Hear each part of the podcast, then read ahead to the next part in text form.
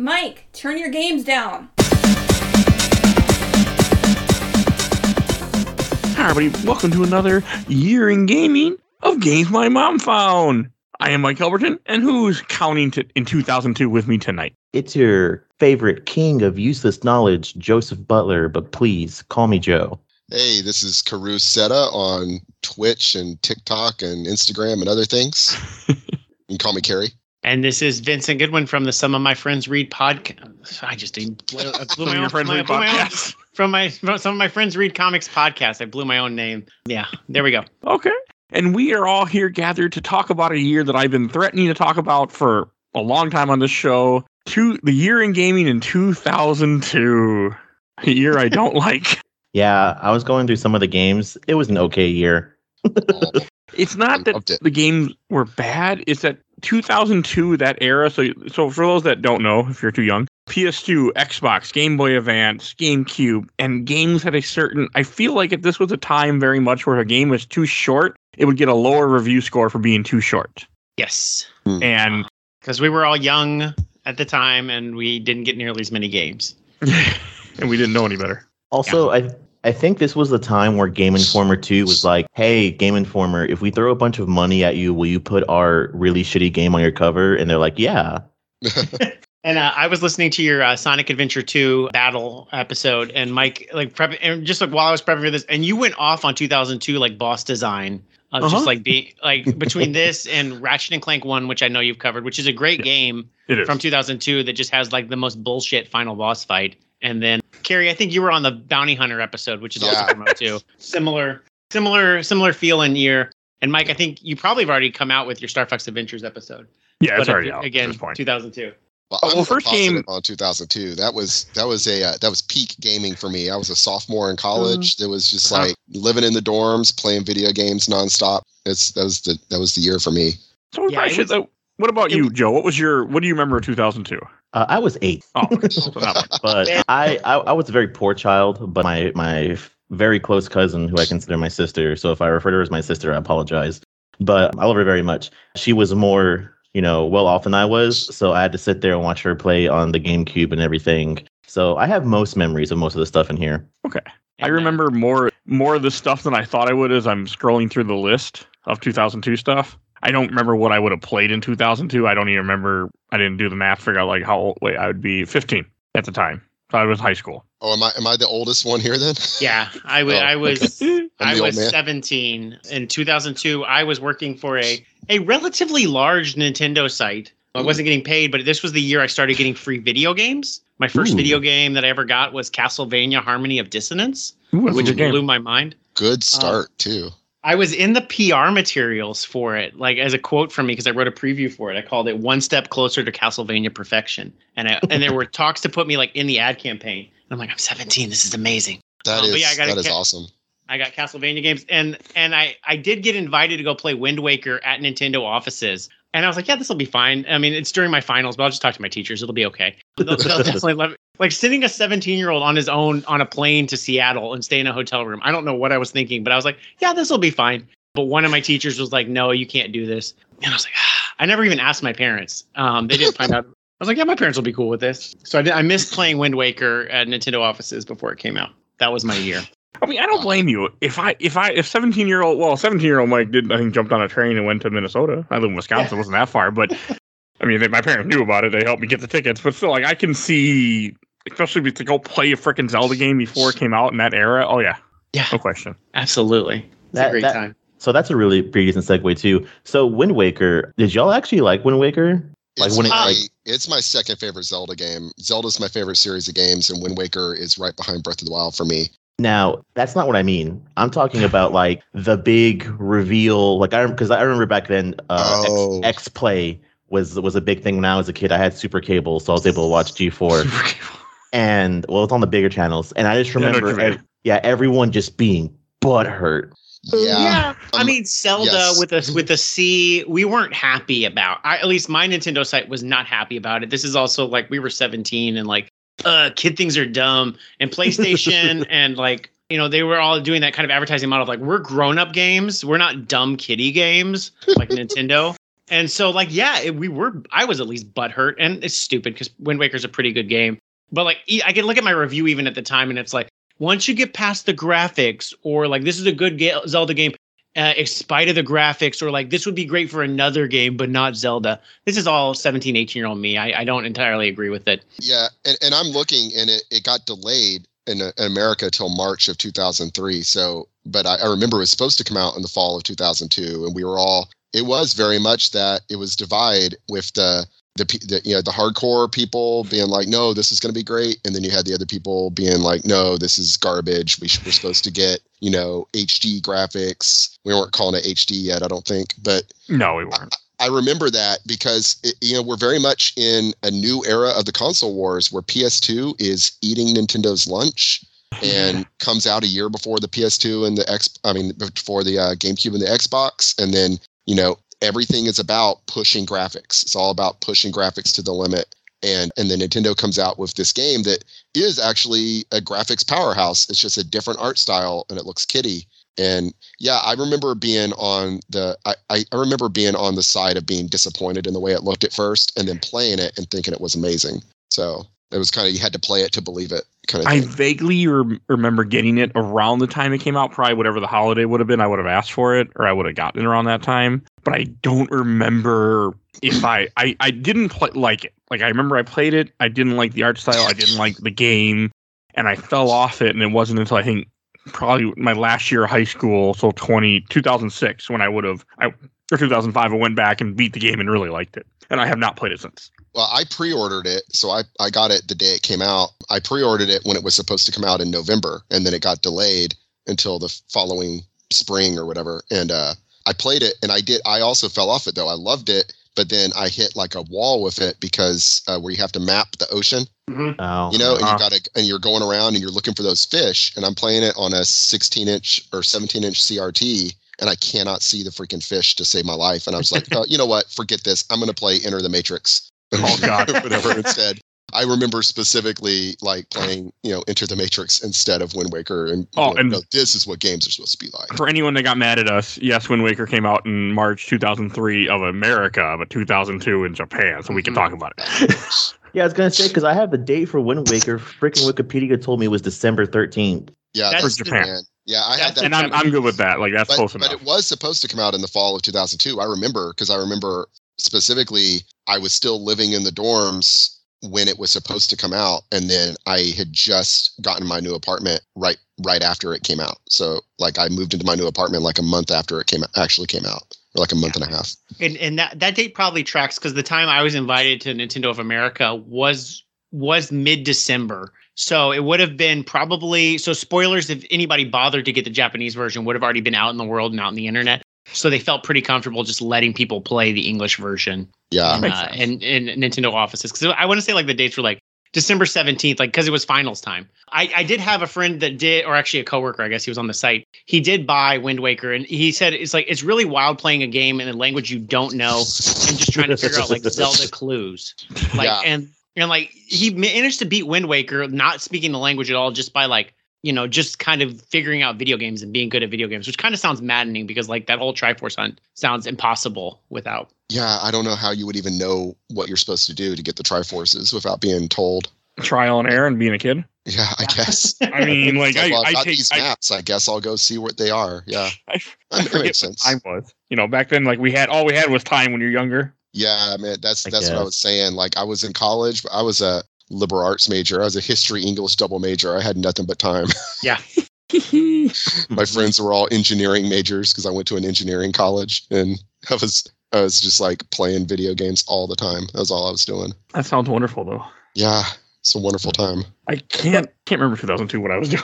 I wasn't working yet. I know that. yeah. I was so that maturity toddler. angle though is like a big thing though especially in the nintendo camp and i was very much part of that like nintendo was making a hard play for like grown-up games not just with graphics but like we got resident evil the remake and resident evil zero that year Oh, Yeah, I know too. Oh, well, we could talk about those. yes. yeah That, Um, yeah. That Resident Evil remake is that and Resident Stunning. Evil 4. Oh. Those are the only two Resident Evil games I've ever enjoyed.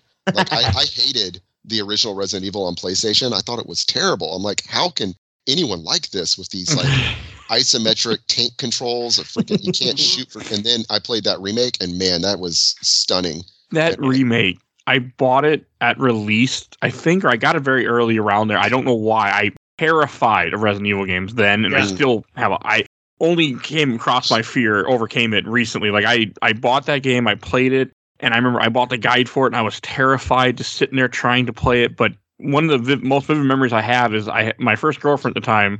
Uh, She came over and I showed her Resident Evil and I showed her the part where when you go in Jill and you go to the bathtub and then the guy tries to grab her and she just crushes his head.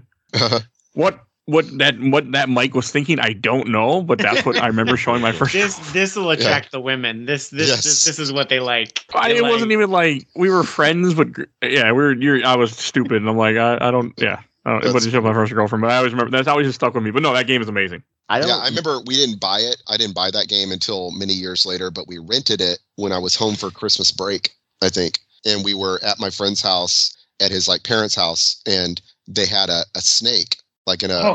like in a terrarium right next to the TV, and it had like a black light in there, and the light, and we were playing with the lights off, and so the only like light in the room is from the CRT, and then the black light next to it, and we're like creeping through this house, and that snake all of a sudden twitched, and man, about pissed my pants. So that's my my memory for this game. I don't know who, what small child Nintendo like sacrificed to to get like all these great because it's it's always remember it's Resident Evil, Resident Evil Four, and Killer Seven, and it's like you don't expect these things from like this what Nintendo always being considered a a baby console game. But I also Yeah. don't know understand why you know with how I'm pretty sure this sold well. I don't understand why Capcom didn't try pushing for like the other remakes. Like I'm surprised they didn't remake two and three like a year after this, like they like they're doing now. Yeah, They But- they were ported. They were ported. Um, Yeah. I think they were based off of the Dreamcast ports. I want to say they were definitely Really? on the GameCube, but not fancy. And all of Yeah. them got on there. Code Veronica two and three. Yes, That all that was there at the time. Yeah. But but they didn't do these like photo like I mean I remember I feeling like oh this is like photo realistic. It felt like, Mhm. and, and they didn't. Yeah, I do. I do too. I I'm sure it was my background, my desktop for uh, on my computer. Um, because yeah, they looked beautiful. I mean, it's an absolute cheat because it's just like the PS1. It's just a JPEG with like two 3D Yeah. models on top of it. That's how they really It's the the most. It's the most visually. I mean, I think it's the most visually stunning game on like the GameCube, probably. Mhm. Like yeah. that, and, it's- that and Wind Waker, but in a completely different way. You know. I also have never played Zero. I own Zero. I bought Zero not this year, but when I got my first job, and I still have yet to ever play Zero. That's Yeah. okay. Zero's a really not good game. That like it's one of the things where it's like it, it always happens with Capcom. It's like, oh, we had such a great idea for remake. Let's take out half the stuff in in in Resident Evil remake and just not put it and just make up just dog shit ideas. There's no there's no uh, box system. Everything you find you can leave on the floor, which I guess saves you from throwing away stuff, but it still doesn't make sense. That seems dumb. Yeah, the co-op system is dumb. Billy's the big strong man, so he can only push things. And since Rebecca's the medic for S.T.A.R.S., she can she's the only one who can mix herbs. Like it's really weird how they're like and it's one of the things where it's it's Capcom and Nintendo and like, well, we can't make the same game twice. Just mi- mix up some stuff. Just throw some says Mega ideas. Man At, one through six. Yeah. yeah, just throw some just throw stuff at the wall and see what sticks. If they don't like it, we just won't do it again. And of course, it's always my worst part. The final boss is atrocious for Zero, and they never bring sweet Billy Coen back ever again. Well, plus is- Zero doesn't even really fit in the storyline exactly. Yeah, it does. So in, in the game, in, in the way the story does, it takes place. The, I don't know, like what the twelve hours before one start. Yeah, but even then, like she, after everything she went through, you think there'd be some kind of line at some point they would have edited and be like, "Man, I just had a fucking terrible night, Chris." Like something like, Yeah, because because Zero, I I have to imagine was in development before the remake, even though it came out afterwards. Because Zero was a 64 game at first. Really? Uh, yeah, huh. yeah, yeah. You can you can look up Resident Evil 64. There, uh, Resident Evil Zero six, Nintendo 64. There, and this was also the year where a lot of Nintendo 64 games found their way over. Like again, the aforementioned Star Fox Adventures. Go check out games my mom found. Number one, number one, and also and Eternal Darkness, the game I bought my GameCube Oh, for. I was going to mention Oh, Eternal man. Darkness. Yeah. for- I- that's this year. yeah, Yep. yeah. Okay, that uh, That's a good game. Yeah, Carrie, did you? I know you're from Texas also. In like July 02, do you remember like a massive flood? We definitely had it in San Antonio, and I bought my GameCube like a day before the giant flood. So I just got I- to play Eternal I don't- Darkness like in like gloomy weather for like a week. It was amazing. I don't remember the flood, the 2002 flood. No, I was uh, I lived in Southeast Texas, like Houston area. hmm So- Which floods all the time and the water doesn't go in. Yeah, so it's like we've had so many we've had so many floods. It's like like I spent ten thousand dollars putting a drainage system in my backyard Mhm. uh, this fall because of how much we flood here. So Uh-huh. But yeah, Eternal Darkness was like the, that was again like the Nintendo's mature, and that's the game that got me to bite. Despite I worked for a Nintendo site and didn't buy a GameCube until like seven months after it came out. And it was for Eternal Darkness, which was such a cool a cool game and a cool setup. I hated it at the time, um, like because I felt it was lazy. But they what it is is you go, you know, you play as different characters throughout history with some like Cthulhu like scary monster, but it reuses levels throughout, which I hated at the time because I was like, they're just using maps. There's only three maps in this whole game. This is stupid. They're cheap. But like looking back at it and playing it now in like a whole, you're like, oh, this is what this like church looked like when it was being built, and then this was when it was in use, and then this is when it got converted to a field hospital in World War One. Like this is really cool. Like it was a, it was a really cool design. And at the end of every level, your main character gets killed by the Uh-huh. Monster. It's a No, it's a lot of fun. There's like two people who survive. Yeah. If you if you count living in a mental asylum your entire life surviving. Mm, it's episode 90 for us, by the way, when we covered that. Oh, that. really? But Oh, you did cover it already? yeah, Okay. that that's one of the few games that really, really fucked with me when I played it recently. I played it back in 20 when I just bought a house. So I I set up my little studio area in the basement. I'm buying. There's not that much furniture in. There's boxes, and I'm sitting in the dark. And I'm not. I'm not. I haven't lived in a house in years. I'm used to apartments and all. And I was playing that game, and I remember just being like freaked out. Like I grabbed the dog and had the dog like, "You're sleeping with me. Like I don't feel like you can't. You're not running around the house. Like you're here. I I need to know if something tries to kill me. I'm okay. Like I was just That's all like a- all that- creeped out. the pretense of somebody buying a new house and it's spooky is not a good time to buy a new house. My my wife did that with Amityville Horror like the night we moved into our new house, and I'm like, this is a, the house. It's a movie about a house where the dad goes crazy and murders the whole family because the house is evil. Like, don't do this to me on night. No, I, it was Eternal Darkness, and then uh, shortly after that, I played Resident Evil 2 remake. oh, the new I one. was yeah, that one was Spookiesville. I didn't. That Yeah. one scared me. yeah, I played that in the dark. I- I got Resident 2 uh, Evil 2 remake, but I'm gonna wait to play it till I mod in like Thomas the Tank Engine or something. So But I'm- Eternal Darkness I can't is handle. a, a really underrated title that uh, not enough people know about or talk about or have anything that like it, it's such a good game. Yeah, it makes a lot of like hidden gems kind of list for the GameCube. It's one I never have played. I've watched people play it, but I've never played it myself. Well, it's also almost impossible to get. I actually just found out less than three minutes ago. I thought I didn't have a copy of it. I looked over my shelf and I have a copy of it. I'm like, oh wow, Well, I didn't know go. I owned it still. Oh, is it expensive? It's also never got re-released and never will get re-released. It's one of those games where if you want to play it, you kind of have to emulate it because it's just acquire it. Yeah. yeah, it's just one of those that they're not like right now. Buy it now, pre-own, 120 for complete in box. That's wild to me because I remember selling for like six ninety nine at Blockbuster. Yeah. Yeah, no, it's it, it's one because it won't be it won't be re-released. Like Mhm. Nintendo, I mean, plus that company was it Silicon Knights? Yeah, Silicon, Knights.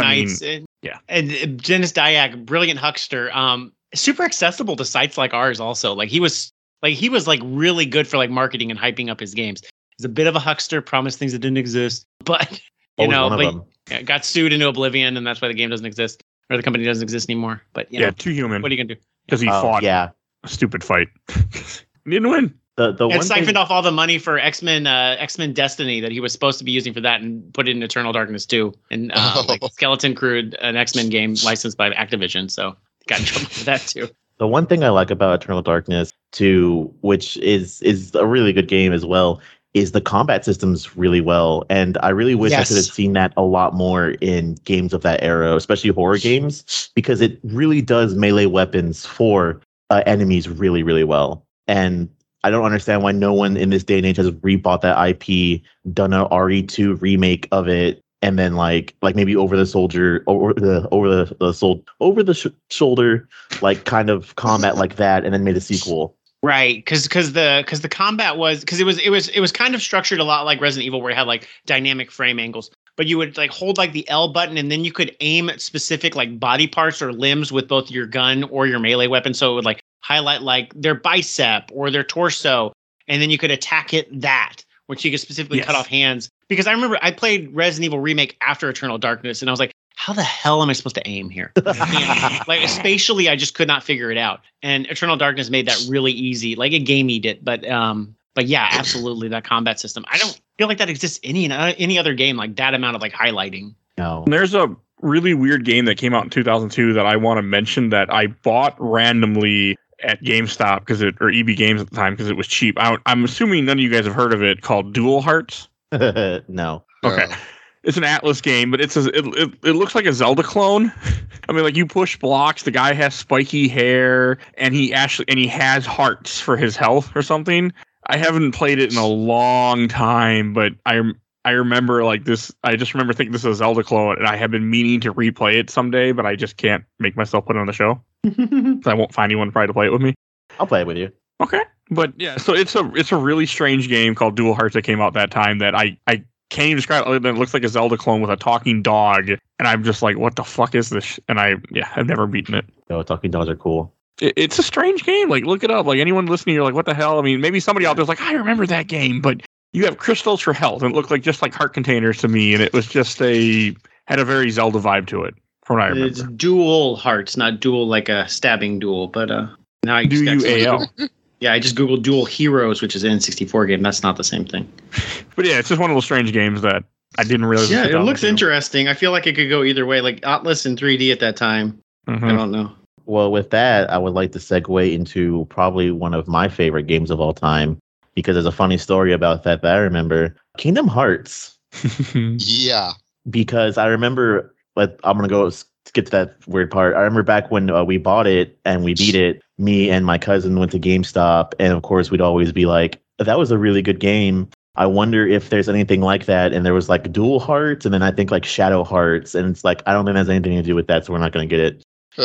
but Kingdom Hearts holds a very special place in my heart, ironically only because uh, you know being a kid back then and like the commercials come on and you just see this big anime game and of course as a kid in that day and age anime was always on cartoon network when you came home from school you know you had dragon ball z and all this other crap and you see this game that has disney characters that looks like final fantasy and you're like i need to play this now Mm-hmm. Yeah. I remember. So it, it came out in the, it's like spring 2002, maybe. Uh, or, i have the date so hold on give me a second but uh, I remember I was living in the dorms and I lived in a co ed dorm where the first and third floor were girls and the second and fourth floor were guys. And on the second floor, some of my older friends that I became like real good friends with, they had, it was two people per room. And what they had done is t- four of them were living in one room okay and then they turned the other empty room into a hangout lounge Nice. for the dorm.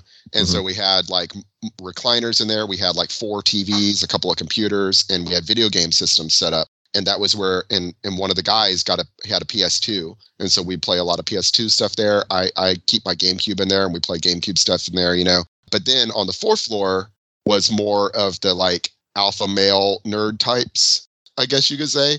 And they had their own that they would they would not kind of mingle with us and they were up there playing, you know, like what is it with Dante, uh, Devil May Cry, and that kind of stuff. I would go up there occasionally when no one was down in the other room and just watch them play. And they were not like invite; they would like let you stand there and watch them, but they're not offering to like let you in. And I came up one time and they're playing this game, and I'm like, "Is that Donald Duck? What the hell is this? I never heard of this." And I sat there for maybe three hours watching them play Kingdom Hearts, and that was how I found out about Kingdom Hearts. So I just remember that so distinctly. I remember them going to the Coliseum and and Cloud showing up and all that. it was Um, march 28th Yeah. So It's it was it was like yeah. So it was my last semester in the dorms before like that May. Uh, my best friend and I got an apartment. But or no no no 2003 no so no this is my my second semester in the dorms no I saw it another year in the dorms but yeah anyway so yeah I just remember watching so I didn't play a Kingdom Hearts game again until I was engaged to my wife like 2007 and we're living together about to get married and for christmas she gets me i want to say kingdom hearts 2 for the ps2 and so that's my actual only kingdom hearts game i've actually played is kingdom hearts 2 but Okay. i've watched a lot of kingdom hearts 1 I actually got the whole reason I got a PS2 was for Kingdom Hearts because I was a wow Wow. big SquareSoft guy. Like I, I, Nice. lo- I still love SquareSoft. Square Enix, eh, not as much, but I loved SquareSoft back in the day, Yeah. And I was so excited to have Final Fantasy characters in this game that I and I I had to play it, and yeah, that was the whole reason I had my mom buy me a PS2 at the time was to get me Kingdom Hearts. Yeah, I was a Nintendo fanboy, and so I was there. I was there when SquareSoft betrayed us all and went to, place- went to Sony, which is a whole other mess. But So hey, was- some great games came out of that though. yeah, but I didn't have a PlayStation or anything, so I missed Final Fantasy Seven, Final Fantasy Eight. I got them on PC when they Mhm. ported them like a year later. Final With those Fantasy giant Nine. cardboard boxes, yeah. Yeah, I had so I had Final Fantasy Seven and Eight on PC, and I played them that way. But and then but no fan, no FF9 port, and so Okay. our first like SquareSoft coming back to Nintendo was uh, Crystal Chronicles. Yeah, and that was like Oh, that game. Spring, that was like Spring 04. And I'd never, Yeah. I'd, I'd only heard of Square because I didn't get into RPGs until like Pokemon. And so I was like, oh no, like, is this s- what I everybody was- likes? Like, this is terrible. Crystal, Yeah, yeah, Crystal Chronicles is like exactly. 04, so we're a few years off. But Yeah, I was such a big Square fan because like Chrono Trigger is like my favorite video game ever. Final Fantasy Six, I was really big into all that stuff.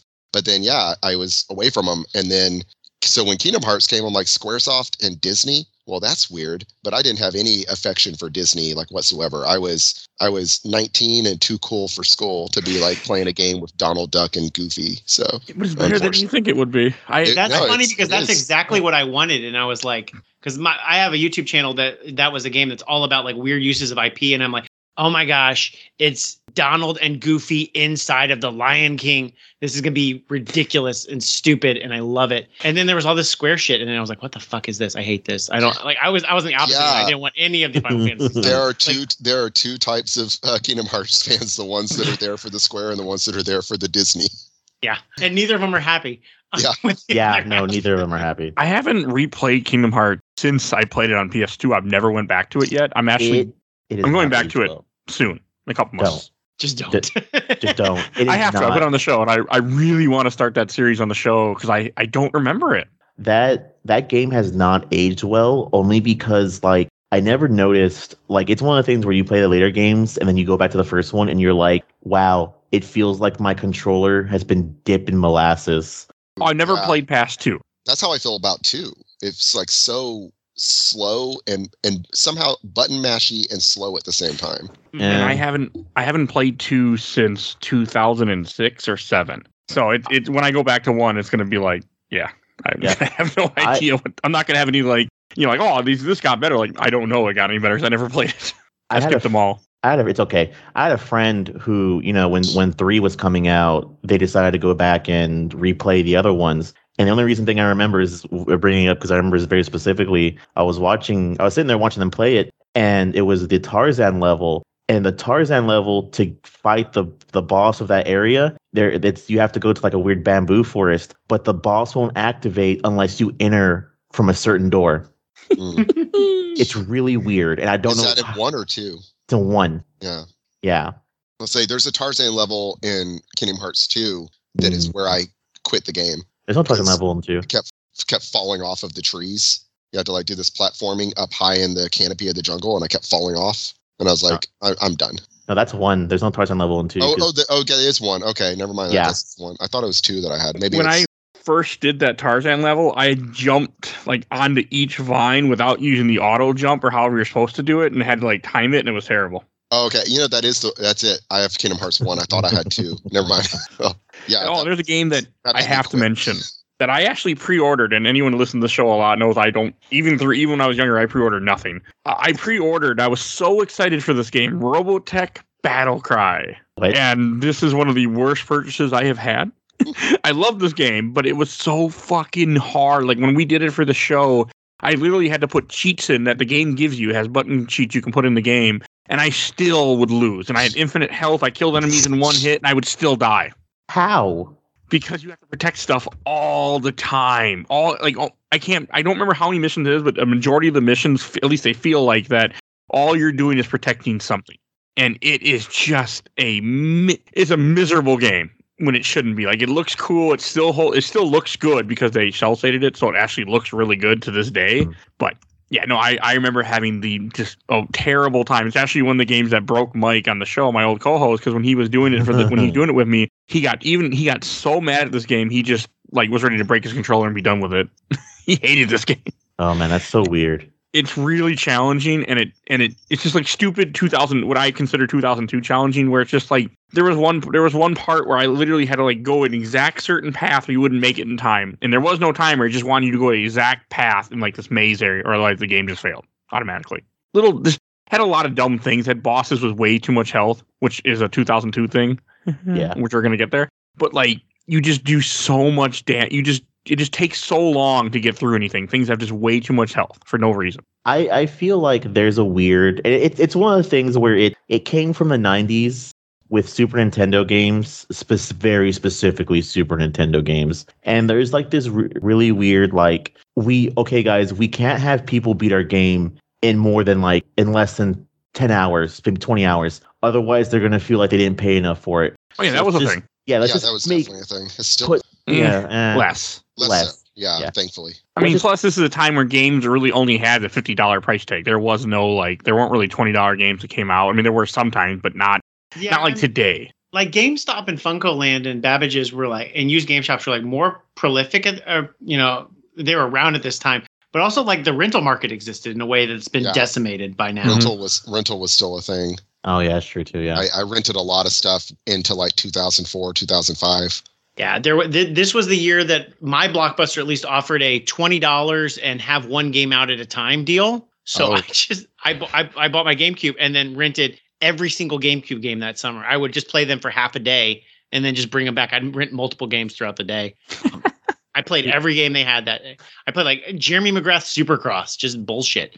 Um, Yeah, that that was how I rented a. I mean, that was how I played a lot of GameCube games because I, I I was looking back and my GameCube library. I've only got like maybe 15 games mhm. total, but I played like a lot of stuff because I would I would rent. It was just I, I miss being able to do that. I mean, I guess you still can kind of, but I guess It- it's it's kind of weird though that's, because uh, because so many PS4 games are like five bucks anyways. So you're like, well, it's the cost of a rental yeah, like- that's true. if you're patient. True. Oh, and uh, Vincent, I never played this, but I'm curious if you ever heard of it because you like weird games that are weird Uh-huh. license. You ever heard of the Zone of Enders Fist of Mars game for Game Boy Advance? No, I haven't actually. I'm surprised I, had, I never played that because Zoe came out. Didn't have the Metal Gear Solid 2 demo on it Uh-huh. for the PS2. Yeah. Uh, I never played any of those Konami adaptations, although those are kind of like in my wheelhouse. Of no, I never played that. It's a. What- strategy RPG. Okay, What? then why didn't I play that? I That think. makes- I think it's a strategy RPG. Is that? I'm questioning myself now. I'm trying to look and see. Yeah, it's strategy RPG with some weird stuff. But yeah, I should have played that. Let me put that on the list because it, it seems like something right up your alley. I, absolutely I literally only heard of Zone of the Enders uh, in the context of Metal Gear Solid. right, and that's why it sold so well. And then they made a sequel, and nobody bought it because it didn't have. Okay, no, I demo lied. It's not a strategy RPG, but it looks like a strategy with a grid game, and you fight. But when you go into a battle, you have a little cursor. You have to like hover over the enemy and hit them. I don't know. It looks really weird, but look it up right now. I'm just looking at it. But yeah, it seems like something right up your alley. I like Zone of the Enders. I do too. I like the first one and the second one. it's very, Um, they're, Speaking- Oh, go they're very Evangelion esque. So Was Metal Gear? Oh, Metal Metal Gear also came out this year. did it? Metal Gear No, Solid 2, sorry. no, No, that would have been follow one. I want to say because that, it was a that was subsistence or substance. Uh, it was the the Oh, United Uh, Kingdom, it came out though.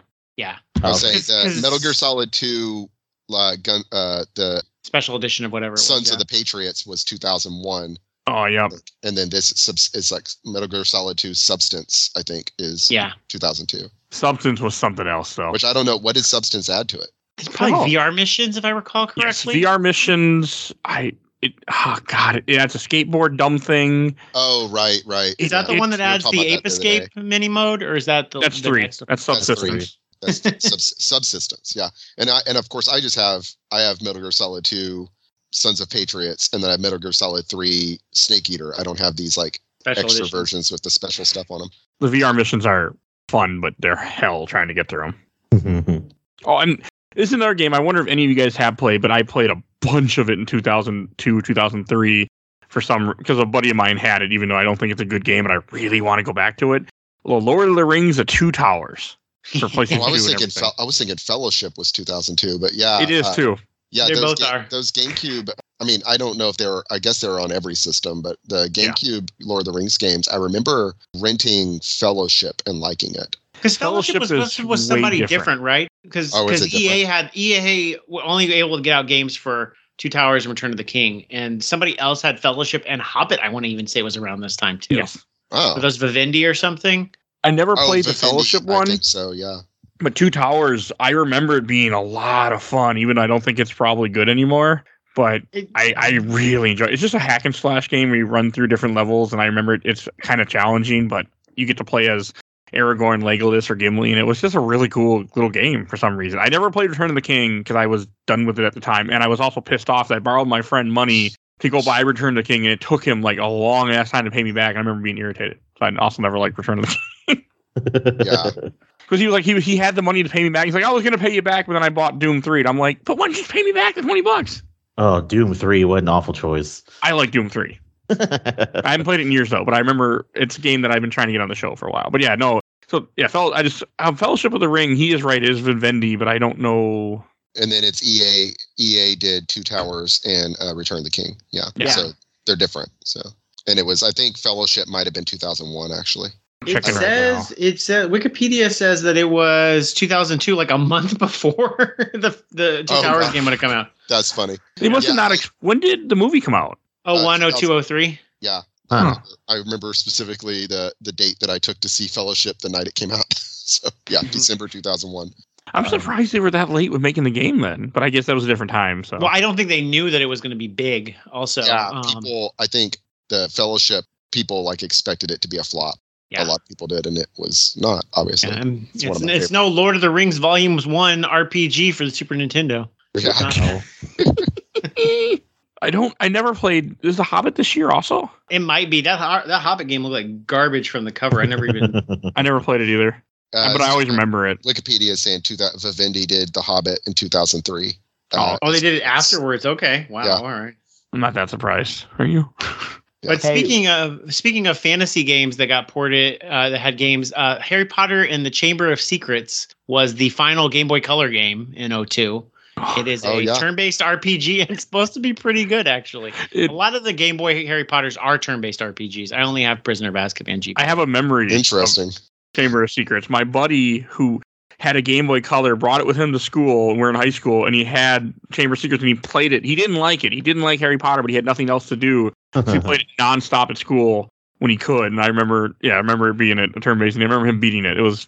I always want to play it though. I've always in, interested to go back and play that game. Yeah, Yeah. I, I would be too. It's it's interesting because I was a huge Harry Potter fan at this point in my life. Like going to the midnight releases of the books and the Dressing midnight up, releases of me, the I was- movies. Like I mean, not dressing up, but the rest of it. And uh, but I've never played one second of a Harry Potter video game.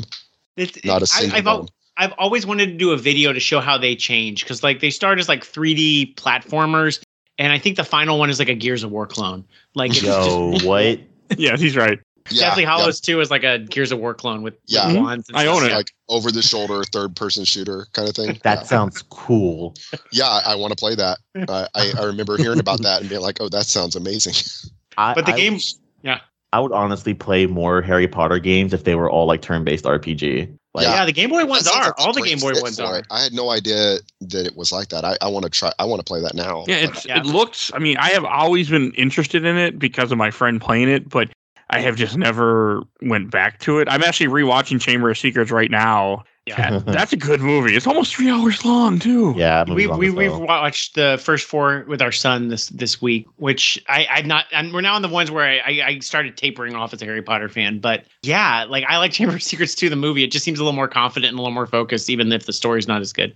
But yeah, and I was very much at that time. I was the oh, the first two movies are the only good movies because they're the ones true to the books. And now I'm the opposite, and I'm like, no, the Mhm. first two movies are not good compared to the the later ones. But I like Yeah, the but- first two a lot. I I, I really like like the third and the fifth one especially for like. Mhm. But I hated the third one when it came out. But but That Now- third one was my favorite book, and the the, the video Yeah. game is the only one I have. And I mean, it's a GBA turn-based RPG party based with Harry, Ron, and Hermione. I Oh mean, God. get- pick pick whatever your favorite book is, and get the turn-based RPG. God, no, I'm whatever. gonna I'm gonna check them all out now. I mean, no, I, no, I don't. I, I will gladly pirate anything from that franchise just to not give money to the author. So Mhm. Oh yeah, totally. yeah, But uh, but uh, so Plus, yeah, I'm gonna anything- pirate that shit tonight today. Plus, when it comes to old stuff like this, like this this licensed stuff will never be re-released in No. any shape or form. Oh, definitely not. and that's Definitely not. Just that's so I'm I'm also a big component. Like when there's something like this, like nobody's making money off this. No one's ever going to go through the trouble to relicense and sell it. Play it however you can. They don't. Whoever the creator was at this point, they're like, you know, I'm just happy somebody's probably playing my game and enjoying it. So y'all, uh, to a little bit of a segue, you were saying this is the last Game Boy Color game was a Harry Potter. So Mhm. is game were y'all were y'all uh, playing a lot of Game Boy at this point in time? I Yeah. was. I, I yeah. I was, that was my beat on the uh the uh my Nintendo site was the. Oh, Game that's Boy. awesome. I was awesome. a poor I- kid. I could only afford a Game Boy. I didn't have any of the big name consoles. The my Game Boy Advance was what kept me warm at night. Well, again, old man story. So I was, you know, as a kid, my my my parents would not shell out for a Game Boy, so I never had one as a kid. And then when I got my first job working at Target in 1999, the thing what I bought with my very first paycheck was Pokemon Red and Blue and the strategy guide and a Game Boy Color. That was my first Target paycheck. Was all that together? Except that Nice. Target didn't have Game Boy Colors; they only had Game Boy Pockets in stock. Oh, weird. So I went. That I mean, they were just out. We were sold out, is what it was. We Mhm. sold them, but we were sold out, and I was too impatient. So I went to Electronics Boutique and bought a Game Boy Color at Electronics Boutique, and I was still playing that Game Boy Color at this point in time. And then I think it's 2003 that I traded it in for an SP Yeah. toward an SP. But uh, yeah. So I was. I remember. I, but I'm trying to think of what I was even playing. I think I was just playing you know, like older games. So I don't remember playing any of these like newer game. Like I'm looking at some of the Game Boy Color games from around this time, and I don't remember playing any of them. It's well, it's weird because Game Boy Advance was so short lived. It came out like in June 01 and was replaced by the DS in November 04. So it had a three and a half year lifespan. And the Game Boy Color was only around for two and a half years before the GBA came out, like late 98 to, to Is June short? 01. Yeah. Yeah, 'Cause I I remember Game Boy Color a lot, but maybe it's just because I played a lot during those couple years. Yeah, it's yeah, it's it was late oh it was late 08 or late 98, I'm sorry, to early oh uh, to mid 01. Yeah, two and a half years. yeah. It was it was a stopgap, and if you like look into the development of like what they were doing at the time, it was kind of a a situation of that they were already working on the GBA and they weren't ready for it. Mhm. So they Yeah, put out the Game Boy and- Color yeah. as like a stopgap to kind of kind of to just like shoot Neo Geo Pocket Color in the knee a little bit. I think. And capitalize on Pokemon. Yeah, and I don't think they were expecting Pokemon to take off the way it did. Yeah. probably not. So uh, one of the things which uh, do y'all do y'all have siblings? Yes. No. No. Okay. Well, I, so, I have half siblings that I didn't grow up with, but that's it. Yeah. so I, I like I said, I grew up with my cousin. She she's basically my my sister. You know, my you know favorite family member.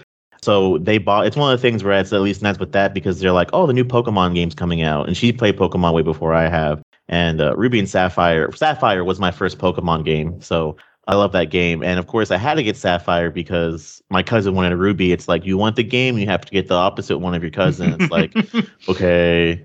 And then of course, it's always one of the things of her picking. Well, I'm picking Torchic. You have to pick something else, and I'm like, I'm not picking anything else. I'm getting Torchic too. I like fire Pokemon. Yeah. So That's how my son is. I'm like, like, like th- th- he'll like pick the cool one, and I'm like, for the purposes of the Pokédex, I guess I have to pick a Pokemon I don't like. Like, close to 40, and this is where I'm at. I'm like making my Pokemon decisions and ruining my game some bullshit reasons. I should just get Torchic. Thank you. Uh, Joe. forget that. My son and I, both, my son and I both picked Cyndaquil and Pokemon Arceus. So, well, he's the only cool final evolution. I mean, C- Cyndaquil is my favorite Pokemon. Period. So, that was definitely what I started with with Silver. Yeah. yeah. But um, so I think uh, we we figured out right before the chat that Ruby and Sapphire in America came out in 2003. But that was I remember I didn't play a Pokemon game in between Red and Blue until I got a DS, and then I I had a DS Lite, and I got I did not get any of the Pokemon games for DS. I got Pokemon Sapphire to play on my Oh, DS. wow. so that was my next Pokemon game was Sapphire, and of course now I'm a big time Pokemon fan, and I've played all the games. But Yeah. back it's, okay. then, yeah, it's okay. Black and white were awful. No, don't worry about it. I, I like Black and White. Okay, um, I, I haven't played Black and White two. I've heard that Black and White two is actually really good. I like the principle of Black and White one um, because it basically gets rid of the entire Pokédex and starts with a new 150. And I like that concept. So you're not just catching Rattata and Pidgeys again. I like that idea. But I got us a little off topic there. So. We can go back that's to okay. 2002, which was speaking of Game Boy games and stuff. Mike, you hit upon my favorite game of 02, which was Tactics Ogre: The Knight of Lodis for Game. Boy Advance. What is that? Oh, d- okay, So- so uh, Strategy RPG. I know It's a that. strategy Oh, RPG. okay. It's in the style of Final Fantasy Tactics, although it's from the team who made they made Tactics Ogre and Ogre Battle before they made Final Fantasy Tactics. I and was gonna say Final Fantasy Tactics is in the style of Tactics Ogre. Yes, exactly. And- but it also has permadeath, and this was b- a year before Fire Emblem came our way. So it's uh, it's Final Fantasy Oh. Tactics with permadeath, and it's Oh, it's a lot of fun. Um, Yeah. and, and with branching paths in the story. So it was like I my, my first story playthrough took like 50 hours, um, probably because it wasn't very good in like resetting the game. Was it the, uh, was it the first Tactics Ogre that we got in the U.S. or no? yes and no. I can't. I still. So my review from O2, I was reconsulting it, and there definitely was a PS1 version of Tactics Ogre that came out. Oh, okay. Yes, there is. um, U.S. Because there's, I mean, Tactics Ogre is an old series, but we weren't getting them in the U.S. for a while. I remember. right. There's one And, Super uh, Nintendo we got. Did we get the Super Nintendo version? I Yes, know we we got Ogre Battle Super Nintendo. I wasn't. I, my, 2002 me wasn't sure. We Um, got but I'll. we got something for Super Nintendo and something for 64. They That's all, Ogre they reason all I know because That's both Ogre. those are worth are a lot of Ogre money. Battle, which is different. Um, yeah, and they all have like the. Is it Ogre Battle or Tactics Ogre that have like the weird sub names? The, the ones that are all Together. that, that are all uh, Queen yeah. quotes. Yeah. yeah, Um. Let us cling together. I don't think the Knight of Lodis is a Queen quote. man of a so, uh, lordly caliber. Yeah, personal Yo, Lordly what Caliber. Yeah. in the hell? Person. yeah. all the subtitles for this Japanese strategy series are Queen lyrics. Yeah, it's great. it's the perfect like Venn diagram of things uh, I love. oh, But Tactics Ogre was just like it's a, if you like Fire Emblem and you like Final Fantasy Tactics, it has the actual like elevations of tactics, but with the permadeath and the branching storylines and a much more focused story like your Fire Emblems. I don't think there's dating and waifus and stuff. No, this is really G- just a GBA game or a, yeah GBA game. Yeah. There, it was really hard to find. I had to go to like an import store that just happened to have it because EB Games and Target were definitely not selling it. Uh, and. It was just a lot of fun. It was my favorite game, and like it took up like a, a significant chunk. And I'm sure it's really hard to play now, but it's why I did not like ever like Final Fantasy Tactics because I was Oh, a tactics. wow. Oh, And see, Final Fantasy Tactics is one of my favorite games, but I haven't played the Tactics Ogre series. I've just read about them a lot. So, The PS1 really one is amazing because you can rewind back to certain moves. So Oh, that's the- good. No, the PSP game. I'm sorry, the PSP remake of the PS1 Super Nintendo game. that's, I can't remember which one that is. I think I- 2011. I, it's Let Us Yeah. Cling Together, whatever special. Let Us you can buy it if you have a Vita, or I'm sure you could acquire Yeah. it now. But- yeah, I mean, I, I have a PSP, a modded PSP, so I can definitely Yeah, check look that that. out. Check out that one, Tactics Ogre for PSP. It's really good. okay. Well, are are we uh, are we saving like our our top games for like the end or anything? Or are we just Yeah. talking No. about things? Okay, Well, we can. No, I just want to save like a big game to go out on, but I already, I think I got. But yeah, we'll just. It all depends on where we end up with I- at that point. I would like to segue into something really dumb I just thought of, and then go Sure. into uh, one of my favorite games. So we were talking, we were backpedal just a little bit. We are talking about Harry Potter RPGs. I now need to go pitch that million dollar idea of a Persona Harry Potter game. Ooh. I'm sure someone would pay. Someone would pay. Mil- I would pay to to play all that every seven games. Persona esque, make friends. Oh Learn spells. yeah, that would be amazing. I mean, you could just maybe Aside you from- know Yeah, aside from giving rolling money, but yes, otherwise. let's do it. yes. With, let's do it with Earthsea instead. There we go. Oh, do it um, with the thing she ripped off. There you go. side thing, but just the last Harry Potter thing I want to say is I was watching the anniversary thing that just came out for the 20 year anniversary. They Okay. don't have they have two interviews with her, but it also it says in there 2019, 2019. They're like very like we did not talk to her again. yeah, I mean, I think Daniel Radcliffe would probably not agree to be in it if she was like Hmm. actively involved. So I think ninety percent of them would. Yeah. Well, I, all right. So I'll talk about one of my favorites that I didn't put in my top three, though. Um, one of my favorite video games of this era Star Wars Jedi Knight 2 Jedi Outcast. yes. That is. Good game. That is. Is that for PC? I'm assuming. Yeah, it was for PC. It's been ported now to other systems. It's even on the Nintendo Switch, I'm pretty sure. Yeah, I I, I I got the GameCube one for free for review. Nice. kind of rough, but Yeah, on the PC, I loved it, man. I beat that game over and over again. I played with like uh, after I beat it, I went in with the console commands and like would spawn. Like I would just sometimes like go to like a big area in the game and just spawn like you know a bunch of Sith and a bunch of Luke Skywalkers and watch them fight each other, or like summon like just a bunch of ATSTs and AT and and like and stormtroopers and have them fight each other, just or or wampas or whatever. I love that game so much. It's uh it's basically I think it's using like the Quake 2 engine okay, possibly. I can see that. And so it's got kind of like it's got that like fast-paced shooter with verticality but also lightsaber and force powers stuff and it's just it's really good if you played the other game. So it's it's it's the third Dark Forces game, right? So it's like yeah, Dark, Dark Forces three, Jedi Knight two. yeah, it's Dark Forces three, Jedi Knight two, Jedi Outcast, right? Exactly. And it's it's it's a ton of fun. I I really enjoyed a lot. I, I like the story. I was Star Wars is my favorite thing. Like in Uh-huh. in li- like that's not my family. Um, I'm, I'm very super into Star Wars, and it's it's one of my favorite Star Wars games. I had Dark Forces and Jedi Knight on PC, and they're fun. They're good, but they even I felt like like this was the first one that felt like really accessible and playable to me. Uh-huh. And it, I guess that makes sense. Like the Yeah, like Dark. Forces is a Doom is a Doom game, and it's got all the problems of a Doom game of like a Doom one engine game. Super easy to get lost. Everything. Yeah, same, you see it lost, no verticality. I mean, there's verticality, but not really. It's not real Mhm. verticality and all that. And then Jedi Knight is just super hard. And then Jedi Knight 2 though is just like it's a very, you know, it's a very beatable game. It's it's much more accessible to a wider audience and it, it ties into story and it's canon or it was until Disney. and I was, you know, I was someone who was reading Star Wars books and comic books and, you know, all that kind of stuff. So it was I was really into it. I'm like reading books that star Kyle Katarn and all that. And hmm it's just, it, it was a lot of fun. I, I really love that game. Good villains and like a good system for like force powers and light and dark side and all that stuff, but not as like, not as complicated and as Jedi Knight had been. So it's a, it's a lot of fun. I, I love that. I'll that have to go back to that one. I definitely have it on the Switch. It's Yeah. on everything now. It's I've one heard- that I, I've that the Switch port is really good. I it's one of my early pirating games that I went and had to get go to like cracks. Which I'm pretty sure doesn't exist anymore. Don't Yeah. go to that website.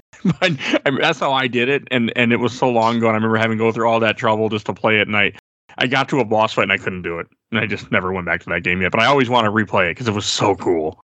I own it now on Yeah. PC, but Yeah. one day. And, and and if you're a Star Wars fan, 2002 was full of Star Wars games. A lot of Episode Two games. But Gary, did you Oh, play yeah. any other ones? I know you were on the Bounty Hunter episode. Oh yeah, yeah. That game is Star Wars. Bounty Hunter. I was the person on the episode that liked it.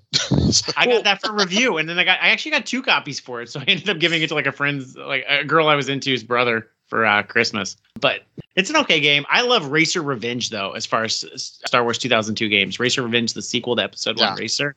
Mhm. It's one of my favorites. It's only like eight courses, but man, it's just like a lot of fun to play nowadays. yeah, episode one racer. Um, I played. Um, I rented um, a few times uh, for N64. Right. hmm Yeah, but I hadn't played, uh, and I and I own it now, but I hadn't played Racer Revenge. But I remember seeing it. I've never played it. It's it's got Hayden Christensen and like he goes. It's it's ba- instead of uh, Jake Lloyd, but it's just more Episode One Racer. And you know they don't make F Zero games now, so it's a lot of fun. It's only like eight courses. Anakin talks to Jabba the Hutt. It's weird, but you know, it's on my that was a game channel. It's a fun game. I liked it a lot. That's cool. Okay. It's also like ten bucks on on PS4. I think you can Oh, buy it. Right? yeah, so Um, check it out. there's a few other like huge games uh, that aren't like maybe maybe on the very top of my list, but another big one. I was a P, so I was primarily Nintendo and PC gaming, and well, really up until I got a PS5 this year. And other than that, I've been primarily those two my whole life. But uh, Warcraft 3 came out in 2002. This was also a game that I definitely had as my desktop because there, there were super high res photos. Like, can anything Yeah. ever look more real? And that I remember the hype cycle for this was like honestly back in like 98, 99. Like, this game was a long time coming. So I was like, um, yeah, I was uh, in the eighth grade and got super into Warcraft 2. and then and and, and, I play, and then and then and then StarCraft in ninth Mhm. grade, and I was just hardcore StarCraft, and then Diablo two in eleventh grade, and I was just hardcore, and I was just like I was like uh, anything Blizzard put out, I was there for pre-order midnight release if they did it day one, and so Mhm. Warcraft three that was my jam, and the thing is, I love Warcraft two. I love War. I love StarCraft. I suck balls at those games but Yeah. I kicked ass like crazy in Warcraft 3. It clicked for me. My my friend who was super good at StarCraft would be like, "No, see that's the problem is this game's just not real strategy. It's all about the heroes." And I'm like, "Yeah, cool." That's, that's exactly. wrong. that's absolutely not wrong. It was because I also like sucked at like StarCraft and Warcraft, but I was all in the base building, and then Same. Like all the base building episodes. I haven't played much Warcraft three, It's but all the, the, base macro building. versus the micromanagement is yeah, what it I. I hate the base building now. Like I played I love StarCraft base 2 building. and I was like, I was like, no, just give me give me my little crew like we talked about in Advance Wars. Give me my crew and I'll go and wreck everything. And like having that hero character in Warcraft Oh Three. man. And there's, like, uh, five Goblin factions, Blade right? Master, like Yeah. my favorite strat, Goblin Blade. Well, my my first favorite strat, Goblin Blade Master, prioritize his like invisibility ability and just run in and just kill people's peons so they can't Mhm. mine Nice. and just do that and just keep them from being able to make resources while you're just slowly building up your army and then steamroll them. And people would get so mad, rage quit, and I loved it. I was I was mean in Warcraft three with that. I can't Um, play anything competitive But though. yeah, Warcraft three and my uh, my roommate in the fall of 2002, I got him into it, and he was an older guy. He looked like he was like 40. He was bald, and he was a gra- he was a grad student, engineering grad student, and kind of a hothead. But he was a you know he and I got along well. But I got him into Warcraft three, but he sucked at it, and so what he got really into was making custom maps where you have just like he would like create like weapons like like the plutonium fist and stuff like that that would just make him a god and then he would make us like uh, a bunch of us in the dorm play with him on these maps where we're all co-op against a computer that can't possibly beat us. And i'm like yeah this is this is cool dude. Whatever. But yeah warcraft 3 that was my jam. And people i mean you can't overstate how important it is because you know a custom map so, you know the really big popular custom map that came out for warcraft 3 was called defense of the ancients or dota. And so you don't have of course you don't have dota dota 2 league of legends i mean Mhm. league of legends is one of the biggest video game franchises in the world still and it would not As a exist Netflix without series. yeah, freaking Netflix series. That's really good.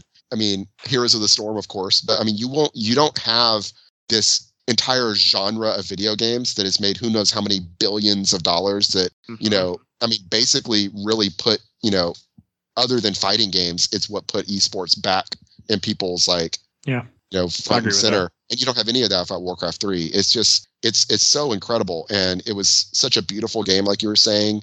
It had you know, uh, unlike Warcraft 2 and StarCraft, you could like mouse wheel zoom in real close Because and see cuz it's Mm. actually 3D as opposed to Yeah, so it's based. actually 3D instead of sprite based, and it's just it's a beautiful game. And then of course, Frozen Throne is just like a really great expansion for it, but that's 2003. But making me want to go play this again. I really Yeah, want to play Warcraft Three, 3 one day. really good game. I love Warcraft 3. Uh, I heard the remake was really bad that came out, so I, I didn't I didn't jump on that. But um, And you can't buy the original version in any shape or form anymore now. No, they got rid of I, it I still. I still have like I have a c- I have a binder of CD of gaming CDs on my bookshelf behind me right now, and the first game in the binder is Warcraft three.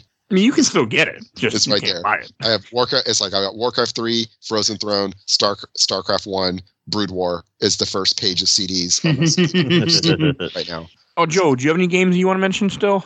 We haven't covered yet. There's one game that is very near and dear to my heart, and I love the series. And this is the of a very fresh coat of paint and a very weird sequel. Uh, because I, I was as I, I said a little bit earlier, I grew up only having a Game Boy pretty much up until I was an adult because it was a cheaper system. You know, you know, I live with my grandparents, so it's like, what's cheaper? A Game Boy that's like what, like two hundred, or PS PS3 that's like five hundred dollars. So um, well, it wouldn't have that- been PS3 this time. Six hundred ninety nine U.S. dollars. Jesus Christ, those are a lot. seven hundred at launch. Oh my god. Just take a second job and then have no time to play your PS3. Yeah, I remember when the PS3 came out. I was like, yeah, that's not happening. but uh, Mega Man Zero came out oh yeah, uh, February, Mm. and that, as the kids these days say, is the Dark Souls of Mega Man games. Because I remember that game. Actually, I, I played on Switch recently without cheats. That game is hard as hell. Yep. yeah, yeah. Like it's one of the things for me playing it. I'm like, how did I play this at like 10 years old? you didn't have anything else. I guess, yeah. You, you know, you'd figure out the moves and you have to sit there and you die it 17 times. You learn, okay, so now I know what to do. But yeah, I, I, I love the Mega Man Zero series. It's so edgy, like, and, and, and really cool. It took me years later to find out it's a canon sequel to the Mega Man X series, which is weird. hmm Yeah, because it's a different. It's the same zero in a different body or something. It's a Zero different. died like in every X game, I swear. Yeah, he does. Kept rebuilding them. Yeah, I think that's one of the weird twists for later on in the series. I think they, they tease that at the end of the of the of the game too. Is you're not actually you're not the original zero because there's like a big tube with a nut with the other zero in it. Oh, yeah. Okay. Is Yeah. that Zero Metroidvania like, or is that did that come in later in the series? I think it's just a regular Mega Man game. Yeah, no, Uh, it's uh Z- the the ZX one might be Metroidvania type. I'm Maybe. not sure. I th- Zero might- definitely isn't. Zero's Yeah. a Mega Man game. Just I bought as them a few times. I bought that. I bought the collection on DS, and I bought it again on Switch. And then I played like a first few Oh, levels. yeah. I'm like, this is too hard for me. But you support them. Even- That's what matters. yeah. The uh the the Switch version has uh they like hacked save points so like if you won't lose lives and you can go back and die as many times as you need to, which is how I beat one recently because that game is hard as hell. Yeah. But uh, the other thing, which a fun, which is a fun segue from going to games, is uh, the other reason why because I love, like I I love Mega Man Zero so much. Such a good game, such good music too. The music in that game is amazing. The ads for like these day and age, where they're basically like, "You you think this game's hard? Fuck you!" And it's like in all the Game Informer games stuff like that. I was just thinking about that too when I was talking about Mega Man Zero. Yeah. On a game that I want to mention that I don't know if any of you have played that I was so like I had it. I remember getting it for Christmas from my uncle. I still have yet to beat it, and this came out in 2002. Uh, Suikoden 3. Yeah. I, I have one and two. I've never played three. That's not a bad thing. I loved one and two. I beat. I own one. I beat one. I kick myself. I had the chance to buy two in a in a used store for like 30 bucks, and I'm like, nah, I don't want to spend that. For those that don't know, that game I think it's over 200 now. Oh, yeah, it's, a, oh, it's, yeah. it's, it's a pricey game. It's one of the pricier ones. I, yeah, I bought the like the the Japanese disc just because I like to own the things I pirate, and then I pirated the. the Oh, I I, I lied. Sorry, not over. 200. It's over like five dollars each. 350. Yeah, it's Oof. a pricey one. I think it was higher at one point until it started showing up on the PSN. Yeah. Yeah, I, I, I, it's the, it's the, it was the first PS1 game I ever emulated. I mm-hmm. don't remember, like, I don't even remember beating the game. I can't remember if I did or not. I think I did, but I have no recollection of it at all. And then so I uh, got three, and I, I can't, I couldn't, like, I played it, but I got completely stuck in three because for those that don't know, which is probably most people, Suikoden 3 isn't like a regular RPG. You have three different groups that you jump around in, but the game is more, stra- it has a lot of strategy to it and I had a really hard time playing with. it. I have yet to ever go back to it. Does it still have the conceit of like building like this like base with like a hundred people and all that? I don't. I don't know. I never got that far because you you have different chapters of different groups, and I and I never got I never got all the way to the end. I think it does near the end because my friend did beat it, and there's it does tie into to Suikoden one. Oh Spoiler God. for a game that came out you know 20 years ago. the main villain is Luke from Suikoden one, but you don't know that. Oh, okay. That's a neat. That's a neat. Uh, I mean, it doesn't hurt anything because if you play this game, it's still really cool. That doesn't really, but yeah, he. It's also the last game in the timeline too. For some reason, like four and five take place before it. I don't know why, but yeah, I just I've never been able to. I've always wanted to go back and play it, and I've never been able to. And it, I I liked it, but I had such a hard time with it. I just could not figure it out. I don't know if it was much more strategy than I think that I was able to do back when I was like 14, 15. So I, oh, I I, looked remember. it up. Yes, there's a hundred, 108 recruitable characters. okay, so just like normal Suikoden Suikoden. Yep. I remember my I had a friend in in in high school who was like hyped for Suikoden 3. And I'd never heard of it because I was in the Nintendo ecosystem, you know. Well, and he was like, "Oh my god!" He was telling me all about one and two, and I'm like, "Oh my gosh!" I'm like, "I've never heard of this." Um, and he was so high for three, and then like a week later, he was like super bummed out. So, It's not. It's not what what people want. It wasn't what I wanted at all. I can say that. but one and two are like they look like Super Nintendo RPGs, right? Like But they're great. They're not fancy like like other PS1 Oh. RPGs. There, there's more the depth of the content than the than the graphics. Well, the thing with this one is that you have these three branching parties, and the three parties fight each other a couple times too because they're they're in different nations. Yeah, It- makes it- sense. it's just, and if I remember right, you don't have a lot of time to grind either. It's not a grindy type RPG, and I just, and also your parties are like in two pack. Like your your team members have are in duel are like duel together. It, it's really weird. It's hard to explain. I and I don't remember it very well because I haven't played it probably since 2003 or 2004. But it, it's just one. It came out that year, and it's one of those games where I, I someday am gonna make myself go back and play it and finish it one day. I keep telling myself that, but I'm you know I do go. a podcast, so that's hard.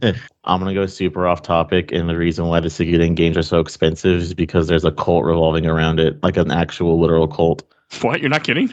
No, I'm not kidding. If you ever get a chance uh, to to go to YouTube, go watch Down the Rabbit Hole and listen to the Final Fantasy House. And Oh, I heard of this. yeah, the, and the rabbit, the Final Fantasy House thing. yeah, and there is it. It talks about it real quick. it basically talks about people that believe in soul bonding that you that video games are take place in different universes and you could be the reincarnation of that character from that series and towards the end the, the the person who was in charge of the Final Fantasy house moved on to uh, Suikoden and they talk about how they they this person went from being Hojo from Final Fantasy 7 to one of the characters and they would turn the game on into a living room and like play the music and like hover their hands over a character and be like, "You are the reincarnation of the character you like," and it's ridiculous and awful. Jesus. Okay. Um, and I, I can't find anything when I when I search Suikoden House cult, nothing comes up. Uh, it's it's it's part of the Final Fantasy hall, uh, house timeline.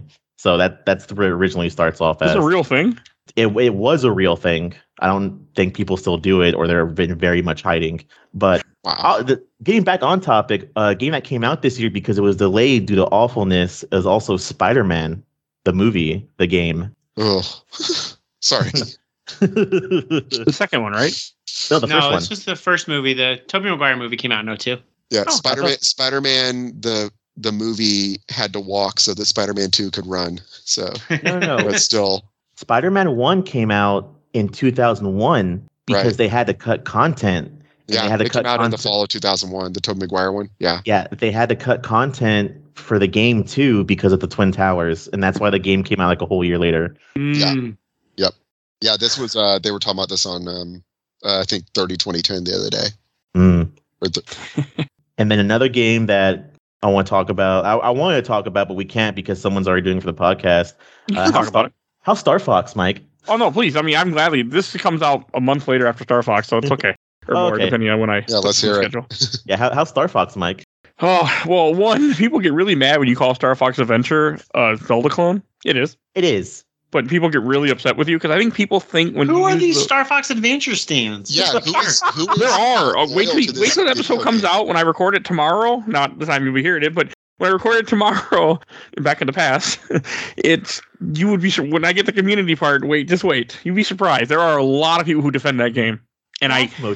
I like it. But God, is it stuck in 2002? Like, and Uh, no, that game is. I'm sorry. I think that game is garbage. it, I like. I mean, I'm enjoying it, but it's like it but- won't end. And I like I woke up today at 5:30 in the morning when my wife's alarm went off, and I thought about getting up, going downstairs, even though I went to bed at like midnight, just so I could beat Star Fox Adventure, so it was done and over with. I don't have to play it anymore. I just remember, like, in my friend group for like five or six years, a recurring joke was just to like walk into a room and go, "Fox, baddies." You know, if you play the game on mute or with a podcast on, you don't ever hear that. Like, That's no worse what are you than, like- about? That's no worse than like I'm monkey food if I don't leave, and that's a great game and we all love it. Um, What? What? What? I'm monkey food if I don't leave. Um, that's when you slowly let Slippy die. Oh, Oh, Star Fox 64. Yeah. oh, Okay. yeah. Oh, um, yeah. Yeah, no, Star Fox Adventure, it, it's tough, but yeah, it's just it's just a re- it's a game that never ends, and there's no fast travel. So I spent I've spent I- Yeah. I've gotten lost at least for an hour. I mean, that's Oh my what God. you said it right, right there. That it's stuck in 2002. Like, It there's is. no fast travel. Like, it's just it. It's a. It's pretty. I think, Eh, or it was pretty at the time. It still is I- pretty. I think it's a it's pretty, still a beautiful. game, and I personally was like down for the idea of a Star Fox gets out of his ship and does some stuff on the ground. The thing about not like 2000 this. Not like Uh, this. not It's like no this, interview. the thing about this year in 2002 is that boss fights would take way too long. Like there's a boss fight in Star Fox Adventure where you're you're flying after this guy. I don't even remember what the hell you're on. You're on something, but you're flying after him, and you can just shoot your cannon constantly that you have. You're not in the Arwing, but it is something about the control that just is miserable. And I must have hit that guy over a hundred times before he dies. And I'm like, fuck you, 2002. Couldn't you just make it where you shoot the projectiles? Oh, you get a shot. Okay, you hit him. All right, let's do this two more times. That's it. But no, you have you hit him a hundred times. It had to be. I don't. I didn't look it up for sure. I didn't watch speedrun or listen to anybody tell me. But I'm. It. It was so many fucking hits, and I was like, "Fuck you, 2002. Fuck I, you." assu- I assume for the podcast episode, you'll get into the history of the game, like how Yes. it became what it is. Yeah, because that's that's pretty crazy stuff Yeah. too. Mhm. I didn't Um, realize. Yeah, because this is also when Microsoft bought Rare, and I guess the the the the purchase finalized the day after Star Fox Adventures came out. Adventures came out on 23rd of September, 24th of September. Microsoft officially bought Rare. That's Ah. yeah. Weird. so a game that to kind of segue a game that does have fast travel is uh Morrowind. Elder Scrolls 3 Morrowind came out in the summer of 2002. Dude. And uh, this was, yeah, it's uh, May for PC and June for Xbox. And this is my first time to ever even hear of Elder Scrolls. And I think that's probably the case for most people. Right. I actually didn't hear about it until the lead up for Oblivion, and they were talking about how Morrowind was awesome. That was Yeah. So Morrowind is a game, I'll tell you, I went back and played it like three years ago, like after Skyrim had already been out for a while with a lot of mods and with some good heavy modding. Uh, it that game holds up really well. Like it's it is um with with the proper mods and stuff, it's what you Mhm. want Skyrim to be. And Skyrim's an amazing. I mean, Skyrim's an amazing game, but it's it's uh, so complex and open ended, and you can just do anything. You can break that game over your knee so easily if you know how to do it. But you can also just not do that, and you can just. I mean, there's so many things that are great about it. Like there's no there's no quest markers, right? So when you meet someone who gives you a quest, they tell you go down this river until you see a large gray rock formation. When you see the large gray rock formation, take a left and follow the ravine until you see a twisted, gnarled tree. Right behind that twisted, gnarled tree, there will be a cave. Go into the cave, and that's where you'll find your quest. It's that kind of thing. And that it's just like I get that that doesn't appeal to everybody, but for me, that is just like, oh, they've made D and D into a video game in a way that D and D has never done. It's it is it is really really good. It's it's it's amazing, and I didn't play it back then.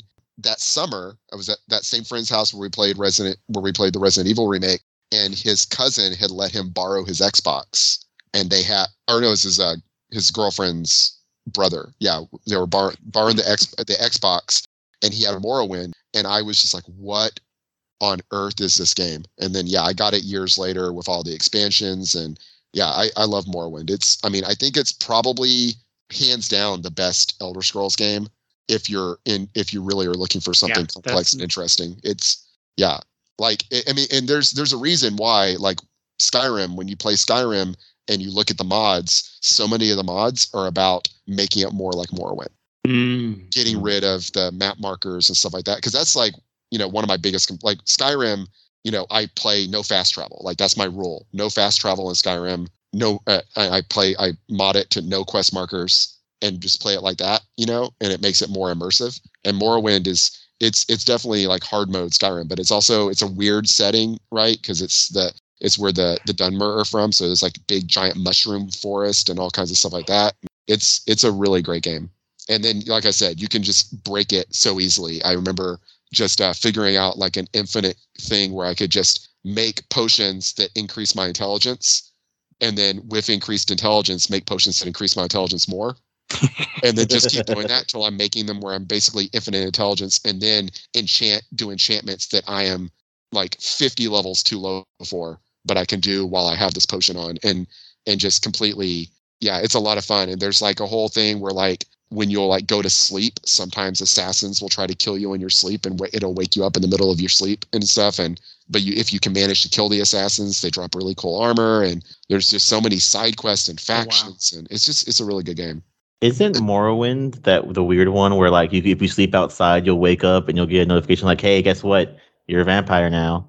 uh yeah yeah that can happen in morrowind yes yeah, you gotta be I only have one memory of Morrowind, which I don't ever get to talk about, so I want to put it in here. Is my friend, a friend I met in high school, introduced me to the game when I got a new PC. He showed me all the different armor. I went and got glass armor, got Mhm. my whole glass armor set, looked cool, turned off the game, never played again. That's That's, that's my only thing of Merlin I got. That's fair. yeah And, oh, we should mention because speaking 2002, I want to mention Ratchet and Clank very quickly. Just that game is a good game, but it's full of 2002 bullshit, like an endless boss fight that never that, that never ends, and you just get angry. That that's Ratchet and Clank. Lots of other little So fun. problems, I but like Ratchet and Clank a lot. it's a good game. It's a good game. And then and one RPG that I want to mention is Grandia 2. I played it not this years later when I bought it at EB Games for cheap, and I loved it. I know it's a remake of the Dreamcast or a re-release, but the PS2 version came out in 2002, and that game is really, really good RPG. It's the only Grandia game I have ever played and beaten. And i've never played one Yeah, I know There's a few games really we- like the the battle mode for that. And did and Super Mario Sunshine came out this year Yeah, too. I was about Yes, to it say. did. I was gonna I mean, make you that guys are joke. like- I was like, are we gonna get to sunshine? I mean, it's bullshit, but it's also fun, but it's also bullshit. Um, It's the first Mario game I didn't buy. I got it years later, and I, I personally I like it a lot. But but yeah, it's the first one I didn't buy. I bought it, and I on the day it came out, and it was the day of the first season of American Idol's finale. So I had to go Oh. play my GameCube in a different room. I had to go plug in a different room, and I could hear like Kelly Clarkson beating Justin, whatever his name was, uh, from Justin to Kelly, and and I, I was listening to the American Idol finale as I was playing Super Mario Sunshine, which I think just has like the worst. oh, And this is also in the era, and I was looking back at my old Nintendo reviews, like.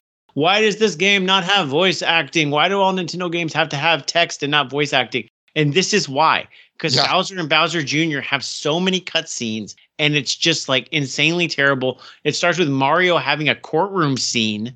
Yeah. it's just like this is why. This is why we Yeah. don't have voice acting and cutscenes because they're bad. Yeah, it, it is it is definitely a it, it is a com it's a conflicting game, right? Because it's got stuff like that, but then like the level design I think is really cool. The the hub world, um, Delfino Plaza is like really cool design, and I like the the use of the FLUDD and being able to like like hover with it and stuff like that was a really neat addition. But then it has stuff like that voice acting, or when you have to like chase your like shadow self around, and it's just it. I mean, I I think the last uh, when I played it recently, like I spent 30 minutes trying to ch- catch my shadow in the beginning of the game because it's just Right. it's annoying. I, Hmm. it, it reminds me of trying to catch those rabbits in Odyssey. Oh, Only yeah. worse, way worse. I have Yeah. never played Super Mario Sunshine for very long at all. It's actually it's getting played next se- this next season because I've never I've just never played it. For some I started it, I bought it, I didn't like it, and I turned it off. Never went back. It's Yeah, got interesting things like the rocket boost thing is really cool. The levels where you lose your rocket pack are super interesting with the acapella like Mario tunes behind it are so fun. They're like Proto uh, Galaxy or like even Mario 3D World levels where you have to like go linearly to the end. They're so much fun. So, Yeah, um, it, it is a fun game. I've never beaten it. I uh, I have the Japanese version in my workshop because you know I, I mod video game consoles and I use it as my test disc for Japanese Game Cubes Mm. and for and Huh. for uh, region switches. And so That I'll play. I, I- so I'll play it in like a little like ten minute snips when I'm testing things. But I've never beaten it. But I, I like it a lot. I think it's I think it holds up, and uh, it's unfortunate that you can't get it on Switch right now. yeah, you can. Y'all, you can't buy it. Well, it only retail. They they took it off the digital um, Yeah. eShop. So weird. It was like a six. oh, you can release. still buy the physical in store If you can find it at Walmart, it wasn't Well, that. if you che- can find it. Yeah. Yeah, it, But they don't. that's They're not manufacturing any more of it, but they're also not manufacturing like Hyrule Warriors. You just can't buy it digitally. Yeah. you shouldn't take away stuff digitally. That's Yeah, really that- stupid, and it's part of it's because it they put 64 on the Switch Online service. I think is why I That's think so that's dumb. entirely why. Yeah. So Yeah, that- uh, that game one- ends. Sorry. It's okay. One of the weird things, real quick, is that when that game, because it, it was a limited time release, if you had a Costco membership, Costco put it on clearance. So as soon as that date hit, you can go down to Costco and buy that game for ten bucks. Nice. Nice. That'd been the right price for it. That I wish I had. That is the right price for it. I mean, Y'all, y'all I mean, are lucky y'all didn't is beat I'm it happy though. to play it on my game, so I don't I don't need the re-release, but still. You're, you're lucky you didn't beat it because the final battle is Bowser in a bathtub. That's what it's like.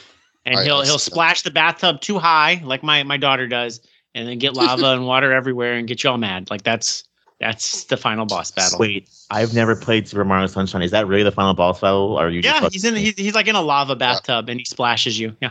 Oh my god. and another game that came out this year, Grand Theft Auto Vice City, yeah. which I remember loving as a kid because I really liked 80s music at that time. Yeah, because I a was fun time. I didn't like current music, so I was like, oh, 80s, you know, way better, and 70s, 60s, and I remember loving Vice City. I have not Yeah. played it since then. I don't know. You I played on remember Switch? The, the commercials for it at the time would play Uh-huh. uh, I uh, I run, Mhm. and Yeah. my my roommate and I would just watch those commercials and and like jam out to it. But I never I never got it until a couple of years ago. I just skipped it. I loved Grand Theft Auto three, and then you know I loved uh, San Andreas, but I somehow skipped Vice City until. Well, I mean, I've I don't think I've actually ever played it. I haven't. Yeah. My my friends played it. I also remember that Foxtrot had a whole like month long of strips of the character trying to get his parents to let him buy GTA Nice City is what they called it. to be uh, distinctly different. But yeah, it's a fun game. Uh, Joe, do you have Oh, any go ahead. more games you want to mention? let me go through my big ass dumb list that I have here. I don't think that I do. The only thing I can mention, which I'll mention real quick, because it came out in Japan. Speaking, we were talking about Kingdom Hearts earlier. Speaking also of pretty anime boy games, uh, Dot Hack came out in Oh, June God. 20, Like, I 2020. played. How many Yeah. of those were there? There were a lot of dot hack games. I There feel were like six they came out like every three every three months. Yeah, there were There's there were four in the set. the first set. Yeah, dot hack sign or dot dot hack something. There's four of them. They're worth a lot of money now, and I kicked Oh, myself. yeah. that I threw away the third one because I didn't have the case. Yeah, I threw away the just like a fucking idiot. Yeah, that, that that was literally one of those games where like you're a kid and you see like a pretty anime character and you're like, oh, what could this game be? And I remember me and my sister sat down and played it, and we are just like, we don't know how to play this because we're like eight, and that's that's basically my experience with that game. Okay, I've got one more that I played to death because it was one of like four GameCube games I owned for the longest time, and that was uh, Tony Hawk Pro Skater 4. Came out in the uh, fall of 2002, Mhm. Oh, and that that was um, my first Tony Hawk game. Oh Uh, wow. It's Okay. my, actually my only Tony Hawk game until Pro Skater 1 and 2 remake that came out a couple of years ago. I just played for to death. Um, I was loved the music. They had the Ace of Spades by Motorhead is still like one of my favorite songs. I love to listen to. And Amoeba by God, I can't even remember who does Amoeba, but I loved Amoeba was in that. But I thought it was saying Tony Hawk. And so forever I was like, Tony Hawk, Tony Hawk. And then the came with the amoeba is in um, SLC Punk when they're running from the the the fight with the rednecks. Um, and I, and I was like, wait a minute, the Tony Hawk song is in this, and yeah, and I of course uh, embarrassing because I um I I DJ'd a punk station, uh, I'm a punk show on my college radio station like a year after that, and I was like, oh oh oh, I'm dumb. But yeah, no, I love pro. I love Tony Hawk Pro Skater 4. It's honestly, it's still my favorite Tony Hawk game that I've played. I've only played three of them, but it's my favorite of one, two, and four, which I guess makes sense. Yeah. I, I think some of that has to do with like whatever your your first one or your Yeah. is your is likely your favorite because like I was tapped out of Tony Hawk because three was very similar to one and two and so I was like Yeah. I played this three times now I'm not gonna really bother with the rest of the series so that's Oh, cool I- that like I also played the GBA Tony Hawk 3 that also came out this year, and it is. I'm not a fan of the GBA Tony Hawk games. I love them more than the other ones actually because I Oh, played them more. Tony. Hawk 2. Tony Hawk 3 also is the last 64 game that came out in 02, by the way. Oh yeah. There Bye bye 64, bye bye GBC. They're both dead in 2002. Oh, and Dot Hack Quarantine Part Four is worth over three hundred dollars on eBay right Mhm. now. Jesus. So yeah, that since you mentioned that too. Jeez. Um, and then the the other hot mention, I never played it, which I'm surprised it's on here because it came out October seventh, two thousand two. Shout out to my husband's favorite game, Blinx the Time Sweeper. oh yeah. Ah, the Mario killer for Xbox. yeah, I forgot. Oh. How was that? It's okay. It's it's pretty good. It's, it's no Mario killer, but my, my husband loves that game to death, and he always talks about it. And there there's a really weird fandom of people who are like, you know, Xbox really needs to just make a full remaster of that game in this day and age. And I actually think if they did, it'd do really well. But uh, yeah, it's it's a game. Yeah, I mean, I think it's the epitome of you know, can we have Mario? Well, no, we have Mario at home. yeah, Any other games? I mean, there's a some others I ton. played, I've, but none I've that got I a would ton. recommend. I've, I've got Okay. I've got some, Um, I've got some- Last one for me will be very quick because I didn't even realize it existed until just now. Command and Conquer Renegade came out in 2002, which is a first-person Oh, Command and. Conquer game. Yeah. yeah, I remember seeing that in PC Gamer. That was, It was like, fun. Same. super realistic too. I never finished it. I really liked it, and I don't think there's any way to buy it anymore. So There's- Yeah. yeah, I'm sure there's not. That was like the StarCraft Ghost before StarCraft Ghost, and it actually Yeah. came out. Yeah, it actually came out. Uh, well, well, Battlefield uh, Battlefield 1942 came out this year. Oh also. wow. Yeah, and that was that roommate of mine that um was like sucked at Warcraft 3 but wanted us to play it all the time.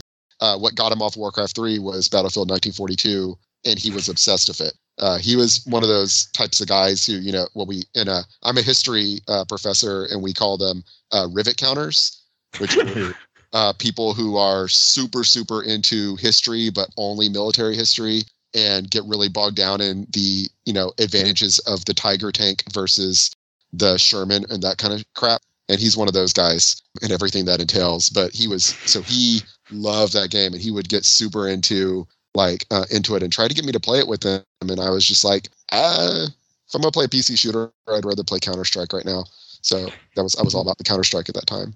But it, it's you know it's a good game though uh, I think, and it was innovative because it was so many people on the battlefield compared to anything you'd seen before, really. hmm And the vehicle combat was like there's nothing like that, and I mean. I don't think there was any game that had the level of vehicle interaction that that game had. But Yeah, Vincent, you a- said you had some games. Yeah, I I'll, I'll have some quick hitters. I wanted to make sure that we didn't didn't miss some things. So, but a quick honorable mention is for Lilo and Stitch for the Game Boy Advance. It's it's it's Metal Slug with the Lilo and Stitch veneer. Yeah, It's yeah, really good. yeah. I've, I- I've I watched a video of somebody playing that and I'm talking about it. Yeah, it looks it's really good. Again, acquire it. No one's You gonna do resell it. intro- you do introduce me to some of the strangest games I never would have thought of. Yeah, that's why my show calls was that was a game because it's like, yep, that that certainly was a game. It. I'm looking this up right now. This looks kind of cool, actually. Yeah, it's got great animation. It's really, I mean, it's not the greatest game in the world, but it gets an honorable mention for me as like a well, if you're looking for something metal sluggy. I did play Time Splitters 2 again um, last night. Uh, it's it's speaking of the rare defection, a lot of people from the GoldenEye team defected to Free Radical and made basically what is another GoldenEye. I mean, even like the health counter is like your your watch with like the red and the blue half circles on the side Yeah. when you get shot. There's a there, you can be a monkey instead of odd job, and they're ter- they're hard to hit. It's fun. It's a, really played it. robust multiplayer bot modes like from Perfect Dark. If you're looking for more of that, it's got the same like N64 kind of like mission level bullshit. And again, no quest markers, which I think Carrie you, you said you liked, but frustrated me last night. Um, but it's on Xbox. It's now Xbox compatible, which it wasn't up until a few months ago. You had to like beat a bunch of like Homeland 2 to then unlock like the mod, a, a version of Time Splitters 2 inside of Homeland 2 with like some codes. But Homefront. now you can Homefront. Thank you. Like, on the Xbox world, I, these are things that I never played, but I know people like Panzer Dragoon Orta, which I think is the last Panzer Dragoon game. It's kind of like Star Fox, big Saturn Yeah. series. They got a Um, full remake recently. yeah, it did. But it's not supposed to be good, I think. Yeah. Oh, really? Oh, that sucks. I think. I I- could be wrong. I, I I, just the remember port people had some talking about issues. I think they gave some patches on the Switch version that made it like better. And I can't remember if Panzer Dragoon 2 came out yet. Mhm. But and then the the last thing I'll mention is a dumb game that I love that nobody cares about, and I know this because I put it on my YouTube series and it's got like five views, so no one cares. but it's Dragon's Lair 3D, which is an update of Dragon's Lair, the classic, you know, laser disc game where you like click a button and then you have a cartoon with Don Bluth. But it's cel shaded. It came out like I would say December of 2002 so like a few months before uh wind waker it's all cel shaded. It's all like you go into a trap room and then you have to like get to the end. You die very quickly. It's a it, it's full of bullshit deaths but it reloads within like five seconds. It's a lot of fun if you're looking for like a weird 3d game with a lot of challenge. It's kind of bullshit and kind of janky. Um dragon Mhm. slayer 3d is my game. It's the last game made by don well actually not the last game made by don bluth because he made i ninja which i keep teasing every time i appear on here Yes, which we're doing. but uh, yeah, Dragon's Lair 3D, one of my favorite games of all time that nobody cares about. Uh, Carrie, any other games you want to mention? No, I mean the um, Medal of Honor Allied Assault Yeah, also came out. It was the the the PC. Is it the PC version? yeah. I I, I think that only came out on PC. Yeah, there it were was other the metal. PC, because it was the PC port of Medal of Honor with like, but it had the um the Normandy in the beach landing thing. And Yeah. I just I remember playing that and on a I, I didn't have it. I played it on a friend's computer. He's like, you've got to check this out, and it was it was really intense. It was very Saving Private Ryan. It felt like at the time anyway. yeah, because uh, I remember because I played Medal of Honor one and two on uh, on PS One with my, at my friend's house, and I was like, this is all right, but like, who cares? And then like Allied Assault came out, and I'm like, oh shit, like this looks great for the time, and it was like really like overwhelmingly cool, and I, I think gets that same Battlefield vibes of like there's a lot of things going on on the screen. Yeah, And this will, and this should bring us to the last two games that we want to talk Wait, about for this: I uh, bet, I bet- Metroid Prime and Metroid Fusion. I was gonna say I got two more. They're just hot shoutouts though. Okay, that's fine. Yeah, You sorry. say uh, real fast? Then we'll yeah, go to real- Metroid. Yeah, real quick. Jet Set Radio Future. Uh, my hu- yeah, my husband loves that game. If I have to listen to "The Power of Love" one more time in the car, I'm gonna rip my ears off because that game's on re- that song's on repeat constantly in our car. what And- system was that on? Xbox. Oh, okay, yeah, I had That Jet was- Set that was- Radio on the Dreamcast, but I never played it. Yeah, that was when all the all the cool Sega games after the death of the Dreamcast. And I bet the last official Dreamcast game is also O2, I would have to imagine. But Jet Set Radio Future and Panzer Dragoon Orta and a few other of those like Sega games that came to the Xbox. They got the cool games where we got Sonic on the GameCube. and and ChuChu Rocket on Game Boy Advance, but that was the previous year. Yeah. And the other one is a game that I need to play. And if it, Mike, if you ever had an idea for the Halloween podcast, even though it's really weird, is Clock Tower 3, Eh. What? where where they take yeah December 12th where they take the weird twist where it's a usual clock tower game but then it reveals towards the middle of the game you are a descendant of a magical girl Mhm. so I've never gotten around to playing that I need to because when I heard that I was like that sounds ridiculously awesome and hilarious I need to play this Yeah, it's it's one of those I, I want to play someday. So yeah Interesting. I don't do spooky games at all anymore because I don't like spooky games, and all the people that like them are gone on the show. So I don't like do 'em spooky- very- I like yeah, I'm not spooky a games. am not a spooky game person usually. This is the first one that's not a point and click. yeah this, this this was a very divergent from like the main the main uh, games originally and like i said it yeah it was very hated because the story gets very very weird i believe it's the last one in the entry series too We've done a Clock Tower game once. We did the SNES one a long ass time ago. I can't believe there's a clock tower in O2. That blows my mind. Mm-hmm. kill the series Yeah, he's right because Haunting Yeah. Ground is kind of the, the semi sequel to it with a Oh, different yeah. name, yeah which I really I might play this Halloween because I really need to play that game one day. dibs So, all right, and then the last game I, I do want to talk about the last duel that I already mentioned, but Metroid Prime, Metroid Fusion came out the same day in 2002. Yeah, It's too much Metroid.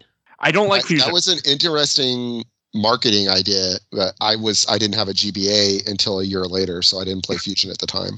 I am not a fan of Fusion. You know, Really? so I, I, like it a lot. Metroid is one of my favorite series of games. Uh, Fusion is one of my I think it's probably my least favorite of the 2D Metroids just because it's too linear. You know, like Mhm. Met- it's it's it's the least Metroidvania of all the Metroid games. Like even That's true. yeah.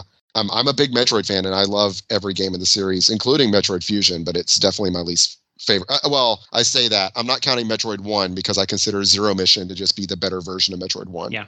I mean, Yeah. Metroid 1, yeah, I don't think is as good as Fusion just because of quality of life stuff. But Like you're So- like awesome at like Dread. I saw like videos you posted. I think right. oh, thank you. Wrecking You talking about me. me? Yeah, Yeah. not me. Yeah, I- th- thank you. Yeah, I 100%ed Dread without a guide, which I was pretty p- proud of. I don't think I've ever 100%ed a game without a guide. Yeah, Metroid Dread is my favorite 2D Metroid. That or Super. Super is more nostalgic, I think. But Infusion is my least favorite. But Metroid Prime is probably like my third or fourth favorite Metroid game. I really love Metroid Prime. I have actually never beaten Metroid Prime until last year when I played it for the show for the first Yeah. time. And I mean, I played it before. Like I, oh, I own a copy of it. I played it multiple times. I just could never finish it. I, I always something happened. Like I had a I'm son. My way. son was bored, and I had to stop playing. It's so weird I- when a baby would- comes. I got Metroid uh, Prime the day it came out. I got it. I pre-ordered it and I played it and only got maybe two hours into it and set it down and just didn't come back to it for a couple of years. You can't do Came back and I was like, well, I've got to start over. I started over, got maybe four or five hours into it, set it down, and I did that like six or seven times. I finally beat it in 20, maybe 18 or 2019, playing it on PC with mouse and keyboard controls Mm. playing. Uh, I had the I bought the Metroid Prime trilogy on Wii when it was like fifteen dollars at GameStop, Mhm. which is now like a super expensive game. Yes. so I have that, and then I I got I uh, emulate Metroid Prime trilogy on PC with mouse and keyboard controls, Mm. and it's like butter. It's like it was designed for that. It's it's so good that way. I I also it's almost- pretty it's pretty fun in VR also, but it's hard. I almost played like Yo. that, but I just couldn't bring myself to want to screw to make it work. But I'm gonna probably do that definitely for three because Well, if you decide to do it, let me know. I've got the settings written down. I've got like Okay. a, I've got the what you have to set it to to make it work re- correctly. I have never uh, played Metroid Prime two or three, and I can't. I hate Wii games. Like I, ha- I will. I own a. I used to I'm own a the same. Wii, but I, Yeah, I hate motion controls. yeah, And- so I can't play And like that. Changing the motion, the pointing of the Wiimote to a mouse is perfect for so many games. Like there's a Um, lot of games I I want to replay for for Wii, but like Final Fantasy Crystal Chronicles: My Life as a King is a DLC game or not not Yeah. DLC You can get Download game now. It's for Wii U Wear Sure. and I, or WiiWare. I really Yeah. really want to play it again, but I just haven't. Like yeah, haven't Yeah, my, my- my life as a king. I'm pretty sure got ported to Steam. Yeah, th- those are different. I think that Oh, there's like different? there, there's. Oh, I think if I recall, my my life as a king is different. Well, um, but yeah, Prime is a lot of and and um, if you've got a VR headset, you can get Dolphin VR. Ooh. and Dolphin VR, um, it, their settings, it's hard to get it working quite right, but Metroid Prime in VR is really cool. It's really cool. I just couldn't get the, I couldn't get it working correctly. so that um, the aiming was off and it made it really difficult to play because Mhm. of that. But it's really fun to like run around as Samus and be able to look around the headset and all that. It's Yeah. But yeah, That Metroid Prime. beautiful. Prime was like Wind Waker. It was a interesting like kind of argument. Is like Metroid is supposed to be 2D. We're is we're turning into a third person, a first person shooter. That's not right. And it was such a great way direction to take the game. I yeah, I remember like I thought that was weird back then, even as a kid, to be like, man, people had the complete opposite reaction to Metroid as they did to, to Zelda, where everyone was like super excited to see it in first person, and there there were I don't know there were a couple people who were like first person, and you, you why not third person, which I think would have been really weird to have like watch Samus run around in third person. You know, see, I think that might actually be like give it put do like Metroid, but in kind of like Sekiro kind of engine. I think could be a really cool idea. I'd play that. Yeah. because because platforming is eas 3D platforming is easier in third person than it is in first person, and that's kind Yeah. of the that is where the game does get a little frustrating sometimes. Is the platforming can be a little frustrating, like especially in the uh, sunken ship when you've Mhm. got to go up to the top of this thing, and if you miss one jump and you just fall all the way to the bottom, and you're already moving slowly anyway because of the water. You know, so it has. I think that in third person, it would actually be kind of interesting. That that, that that was my that was my beef because I was like because I came from the world of like Nintendo 64 first person like Turok jumping and I'm like this is not good. This is not. Good. I avoided the game. I'm like this is not going to end well. Yeah. Uh, So that, But I think it's I think it's so back, good, and it, it it it really it introduces a lot of like cool mechanics and some not cool mechanics. The scanning to get hundred percent, I Oh, it's really frustrating. And when Oof. I beat it, when I beat it recently, I missed I think one scanning thing of a boss, and you miss Yeah. a, you miss that. It's just like all right, well then that there goes your hundred percent run. Mhm. You're done. Was, was there a few things you actually had to scan for progress? Because those are Yes. that's because Yeah, that's the thing that like frustrates me. Progress, yes. Because like if you scan just for like flavor and stuff, like that's fine. But like having to know like you have to scan everything just in case like that gets you through. Like that was kind of like a deal breaker for me. It's like ah. Yeah, there's only a few things though. It's like a few sections where like you're like, what can I do? And you start scanning and you'll scan like a, a hidden switch, that kind of thing. Okay. There's nothing like it's not quite like you have to scan to progress the game in terms of this the collectible stuff. But it, it does get if you're trying to 100% it, which I I try to 100% every Metroid game. That's kind of like my thing. Metroid Prime is really frustrating because there's like in boss fights, you've got to scan every boss which is not hard. But then there's like one boss, they shoot a projectile at you, and you've got to scan the projectile. oh weird. And that's the only place in the game that will ever show up, and you can't go back. So if you miss it that one time, that's it. That's and that, weird. that was what that was what happened. There's a couple of them like that, but it's yeah, I love I love it. I love the different switching between the visors and you know having like the different like visor visions and stuff. Though the the ghost the X-ray vision is annoying looking. It's really hard to get move around, but you've got to use it to fight the ghost. And having the different like being able to switch in between the different cannons on the fly is really you know useful because that's kind of thing like Super Metroid. You know, you've got the different cannons, but you got to go into the pause screen and sit there and select which ones you want to be using and most people just don't ever do that but there's reasons to do it but but yeah metroid prime now you can just like quickly seamlessly switch between the cannons and the visors and i i just love it i love it one one of the things that I think is it was funny too back then, and it bringing it back up because I remember it was X Play on G4 would I would have East how to how to do Easter eggs and stuff like that.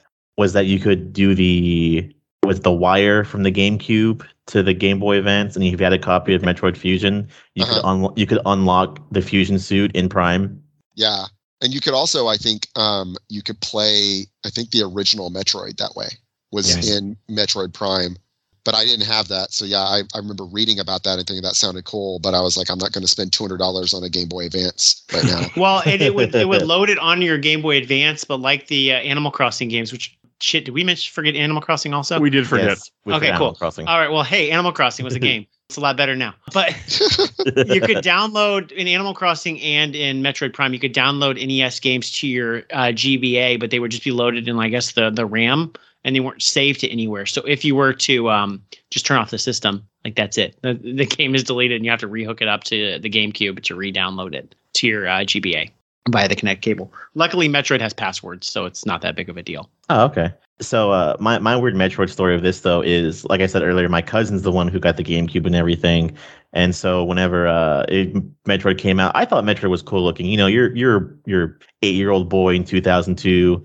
You see this really cool like robot looking person. You're like, that game was cool. And you look over at your cut, you know, your sibling who has the console. It's like, I don't like that. We're not gonna buy it. And it's like, oh, okay. Yeah.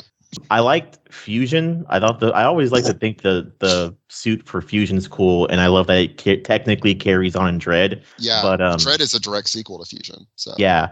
And but my I I don't know I can't remember why as a kid though I always saw Fusion and I was like I want that game for my Game Boy. Just never bought it. And I don't know why. I can't remember why. Yeah, Fusion is one that I I finally went back and played and beat, you know, a few years ago, and I like it a lot. It has things. It's still, like I said, it's my least favorite of the 2D Metroids, if you count the remakes and all that. But I still like it a lot. It's just, you know, like I said, the linearity is the big problem. You can't you can't really explore that much. You're just constantly being funneled, which is mm-hmm. part of the story. It's like the storyline to an extent is that you're being funneled. That's it's you know that's the whole thing. It has really good boss fights. I felt like really challenging, hard boss fights that really challenge like your your skills and Mhm. stuff. I like that a lot. Um, and then the it has probably of all the 2D Metroids, other than you know Dread, it has probably the best like mechanics in terms of just like the fluidity of movement and jumping Mhm. and all that. I think is it Fusion that introduced ledge grabs,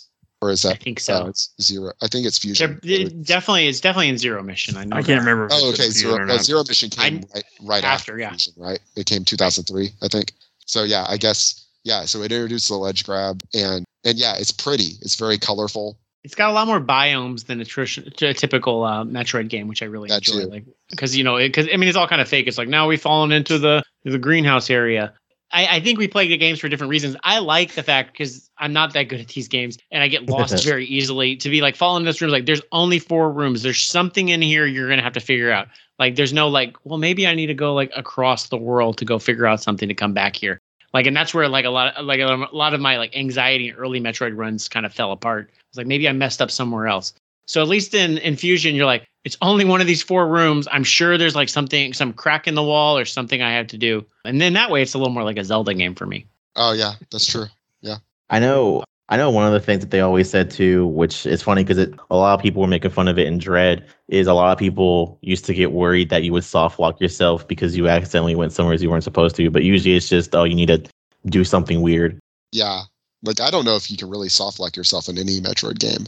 Unless it's So, I mean, glitching maybe. Glitching you, yes. yeah, it's usually consistent if you if you're trying to like do something you're not supposed to, it usually will get you soft locked. Yeah, and we didn't mention the SA-X, which is a neat a neat addition. This like, un, I mean, it's very much the what is it from? uh EMMI. Yeah, well, I was Oh, thinking Resident Nemesis. Evil, uh, Nemesis. Yeah. Oh, It's yeah, That yeah, Nemesis yeah. system of an unbeatable monster that can kill you in like one or two hits that you just have to run from, and it adds, uh, it does add a sense of dread. Uh, no pun intended to the game. and I, I liked it in Metroid Dread. My my friend who is a Metroid fan but not as big as me, he was he didn't like Dread because he didn't like the EMMIs. He thought it was dumb, and I was like. It, that it interrupts the game and it does interrupt the game but i think it does it in a, a good way and the SA-X same thing it's like it, it's a it's a well-timed interrupt i think It's also, I mean, it's kind of funny to think about. This is the farthest the Metroid storyline went in 2002 was Fusion until just when we got Dread that we finally continued on. Yeah and so in terms of the the timeline yeah That nobody cares about, but yeah. keep, keep your fingers crossed, boys. There's always uh Prime Four might be at E3 this year. Sure. yeah I don't even care. probably not, and I'm not probably the right after e3 they'll do their own thing That's what they usually do. Uh, yeah, I'm, I'm excited for Prime 4, you know, because I think Prime, I I haven't played Prime 3, but Prime 1 and 2 are both excellent games. And the fact that they stopped and started over at Prime 4 to me is a good sign because Mhm. they could have just put it out anyway. It. And instead they're like, no, we're going to make them do it. We're going to do it right and Yeah. start all over. And that to me just is, you know, it's like Breath of the Wild. You know, we were waiting on Breath of the Wild for years and years and years and years. It was just like forever for Breath of the Wild you kept saying, "Oh, Breath of the Wild's going to come out this year." No, it's not. No, it's not. And then it comes out, and I personally think it's the best video game that's ever been made. I really need to replay it. I think Breath What's of the wild, Wild's what's wild my is we've been waiting for Breath of the Wild 2 longer than we were waiting for Breath of the Wild 1. game. Oh that's man, true. I'm I'm so excited for Breath of the Wild too. Like just mounds. yeah.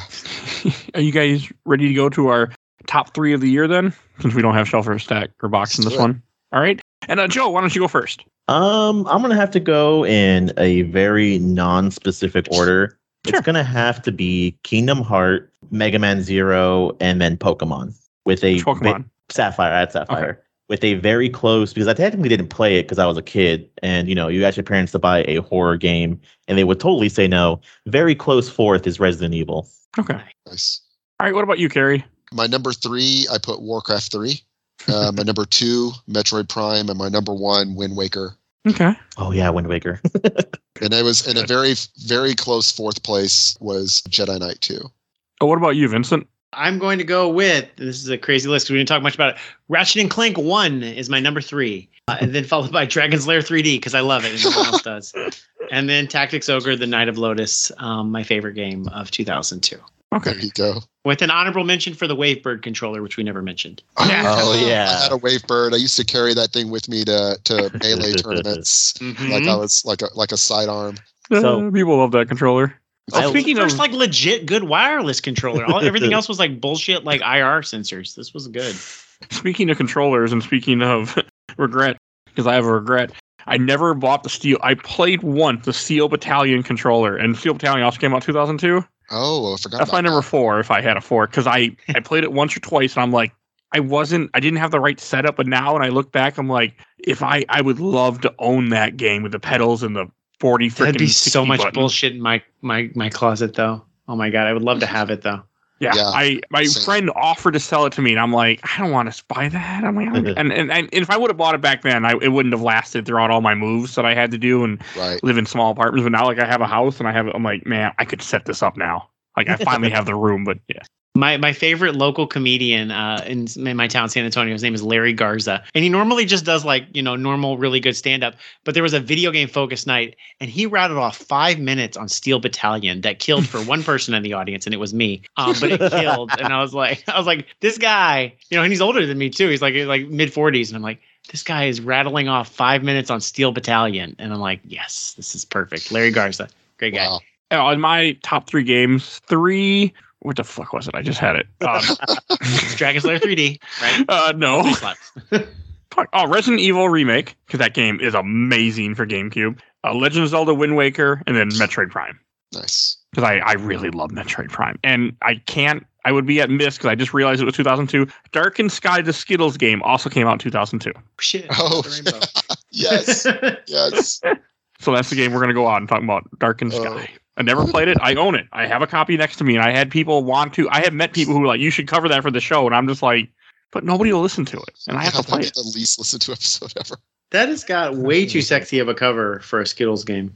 You wouldn't know it's a Skittles game if you, and it's also 17 hours long. It's Tucker Hold on, I want to see the cover. favorite game. It's like There's no Skittles on that cover, but when you Nobody start, wants to fuck the, the red Skittle anymore. it's not attractive. she's not, she, you collect the Skittles and the Skittles give you powers. Yeah. Okay. It's a Like 3D Wayne Bob? action platformer game, What, what's it called? Darkened Skye for GameCube. Yeah. I have never really played it other because I, I at the time I'm like, this is I'm playing yeah, because you get Skittles and give you powers, and I just once I found out it was a Skittles game, I was done. Sky with an E. A Mhm. Y-E. Oh And wow. yeah, the- you would never have any idea that it's a Skittles game looking at the cover. You're right. It must be one of those games where they're like, fuck, we need money. Wikipedia I- I says feel the like it- gameplay was compared to Tomb Raider and Star Fox Adventures. So It's- there you go. Mike. You fight orcs, but the only thing that Skittles is Skittles is what powers all your spells and everything. And I think heals you. I don't really remember much, but I it feels like a game where they had something else like and they needed money, and this was the only way to fund the game and finish it was to make it a skit to put Skittles. why was this? Why was the the the magic system? It looks like you use skills as like uh, what's it in Final Fantasy VII? Materia. Materia. That's what it looks like. What the fuck? Yeah, it exists. But it, why aren't why aren't Skittles mentioned on the cover or the box? Because again, I don't think it was meant to be like. I mean, yes, there are licensed games that are based on candy, M and M's Racing, for example. But I feel like this is a game where it was only there because they need they needed money at the end or something. I don't know. I I, I Oh, might, okay. So here's here's what Wikipedia says. Okay, so one, they couldn't get the M&M license. Too much. Too Oh my god. they paid for this. Yes. So then it started as the Skittles game, and then the M and M's games underperformed. So then they tried to disassociate themselves from Oh. Skittles, but the Skittles were already in the game, and they're like, "Well, just." Wow, I thought it was a, okay. That's even dumber. I thought they needed money, so they got they paid to put them in there. They didn't Well, it, pay. loo- well, it looks Wow. like it looks like they started. We're gonna make an M and M's game. Like we can't get M and M's. We're making a Skittles game. Okay. It We also came out on PC almost money. a year. That's also I never I never knew it was on. It was PC January and then GameCube in November. I bet you can't buy it on Steam. Yeah, I'm sure. Oh, Because like, Published by Simon and Schuster. Oh my gosh, you know, Yeah. classic video game publisher. Simon and Schuster. yeah, it's not on Steam, by the way. I have a The really funny story. We'll talk about regrets. Do you remember how whenever Animal Crossing came out, it came with a bigger memory card? Yep. Yeah. My cousin bought the game before that that happened, oh no. and we deleted everything off of her memory card, and there still wasn't room, including that we had the entire uh, Smash Brothers. No. Yeah, and we had to, we spent uh, when we found out, I was like, "Are we gonna spend the whole night re-getting all the Smash Brother characters?" And she's like, "Yeah." so yeah, Because that was because it was I think like because it was a fifth because they I don't even know what fifty nine blocks is. I'm sure y'all know more. um, but it was a, a super tiny memory card, and then I think the 256 came out with the in conjunction with the Wavebird and Eternal Darkness. I feel like I got all three of those at the same time. Nice. Uh, it was like I think that was like my like I need more storage, I need a mature game, and I need a wireless controller, and then I'll buy this GameCube. Oh, yeah, it was like 56, 59 out of the 59 blocks or something ridiculous like that. it's it's it's yeah, it's a lot. Oh, and the last thing I want, uh, thing I forgot to say is that when I was doing my top three, Sonic Adventure Two would have been on there, except for the fact that I replayed it not that long ago, and I realized that young Mike didn't know any better. Older Mike was like, "Oh my god, what happened to one of my favorite games?" It didn't a lot of people. There's a lot of people that like spent like a too much time in that Chao Garden. Oh, I did. I I I said it on the episode, but I played that game nonstop for an entire summer with my with one of my early girlfriends, and I loved Sonic Adventure 2. But when I went back to it, oh god, it does not hold up well. I think the No, I- completionist did an episode of that. It's it's a lot. So Sonic Adventure One was the Dreamcast game, right? That was Yes, like both uh, are. Yeah. So I remember I worked at Target when that came out, and I was the uh, I was like the toy guy. That was like my my beat for most of the time I worked at Target. And uh, we had toys and electronics next to each other, and so I would often get left doing toys and electronics. And on a anytime it was like not busy and I could get away with it, I would stand there at that Dreamcast kiosk and play Sonic Adventure. And uh, that is the only Sonic game I've ever enjoyed ever. I've played a bunch of them, and the only one I like is Sonic Adventure. And I went back and started playing it again recently, and yeah, it does not hold up even a little bit. Okay. I didn't think. I'm not a Sonic. I, I think I think those Sonic games have great first levels, and then nothing Yes. else good. exactly. Great first level, and then Sonic Unleashed is my favorite. Sonic Unleashed demo is my favorite Sonic game. It's only five minutes long. It gives me everything I want, and it's great. that sounds perfect. Yeah. All right, you guys ready to? We should. I think we should wrap this up because this has gone for two hours now. All right. But not three, Mike. But not three. kept I won't let that happen. All right. Now let's. Let, now we need to talk about. And uh, Carrie, where can people find you at?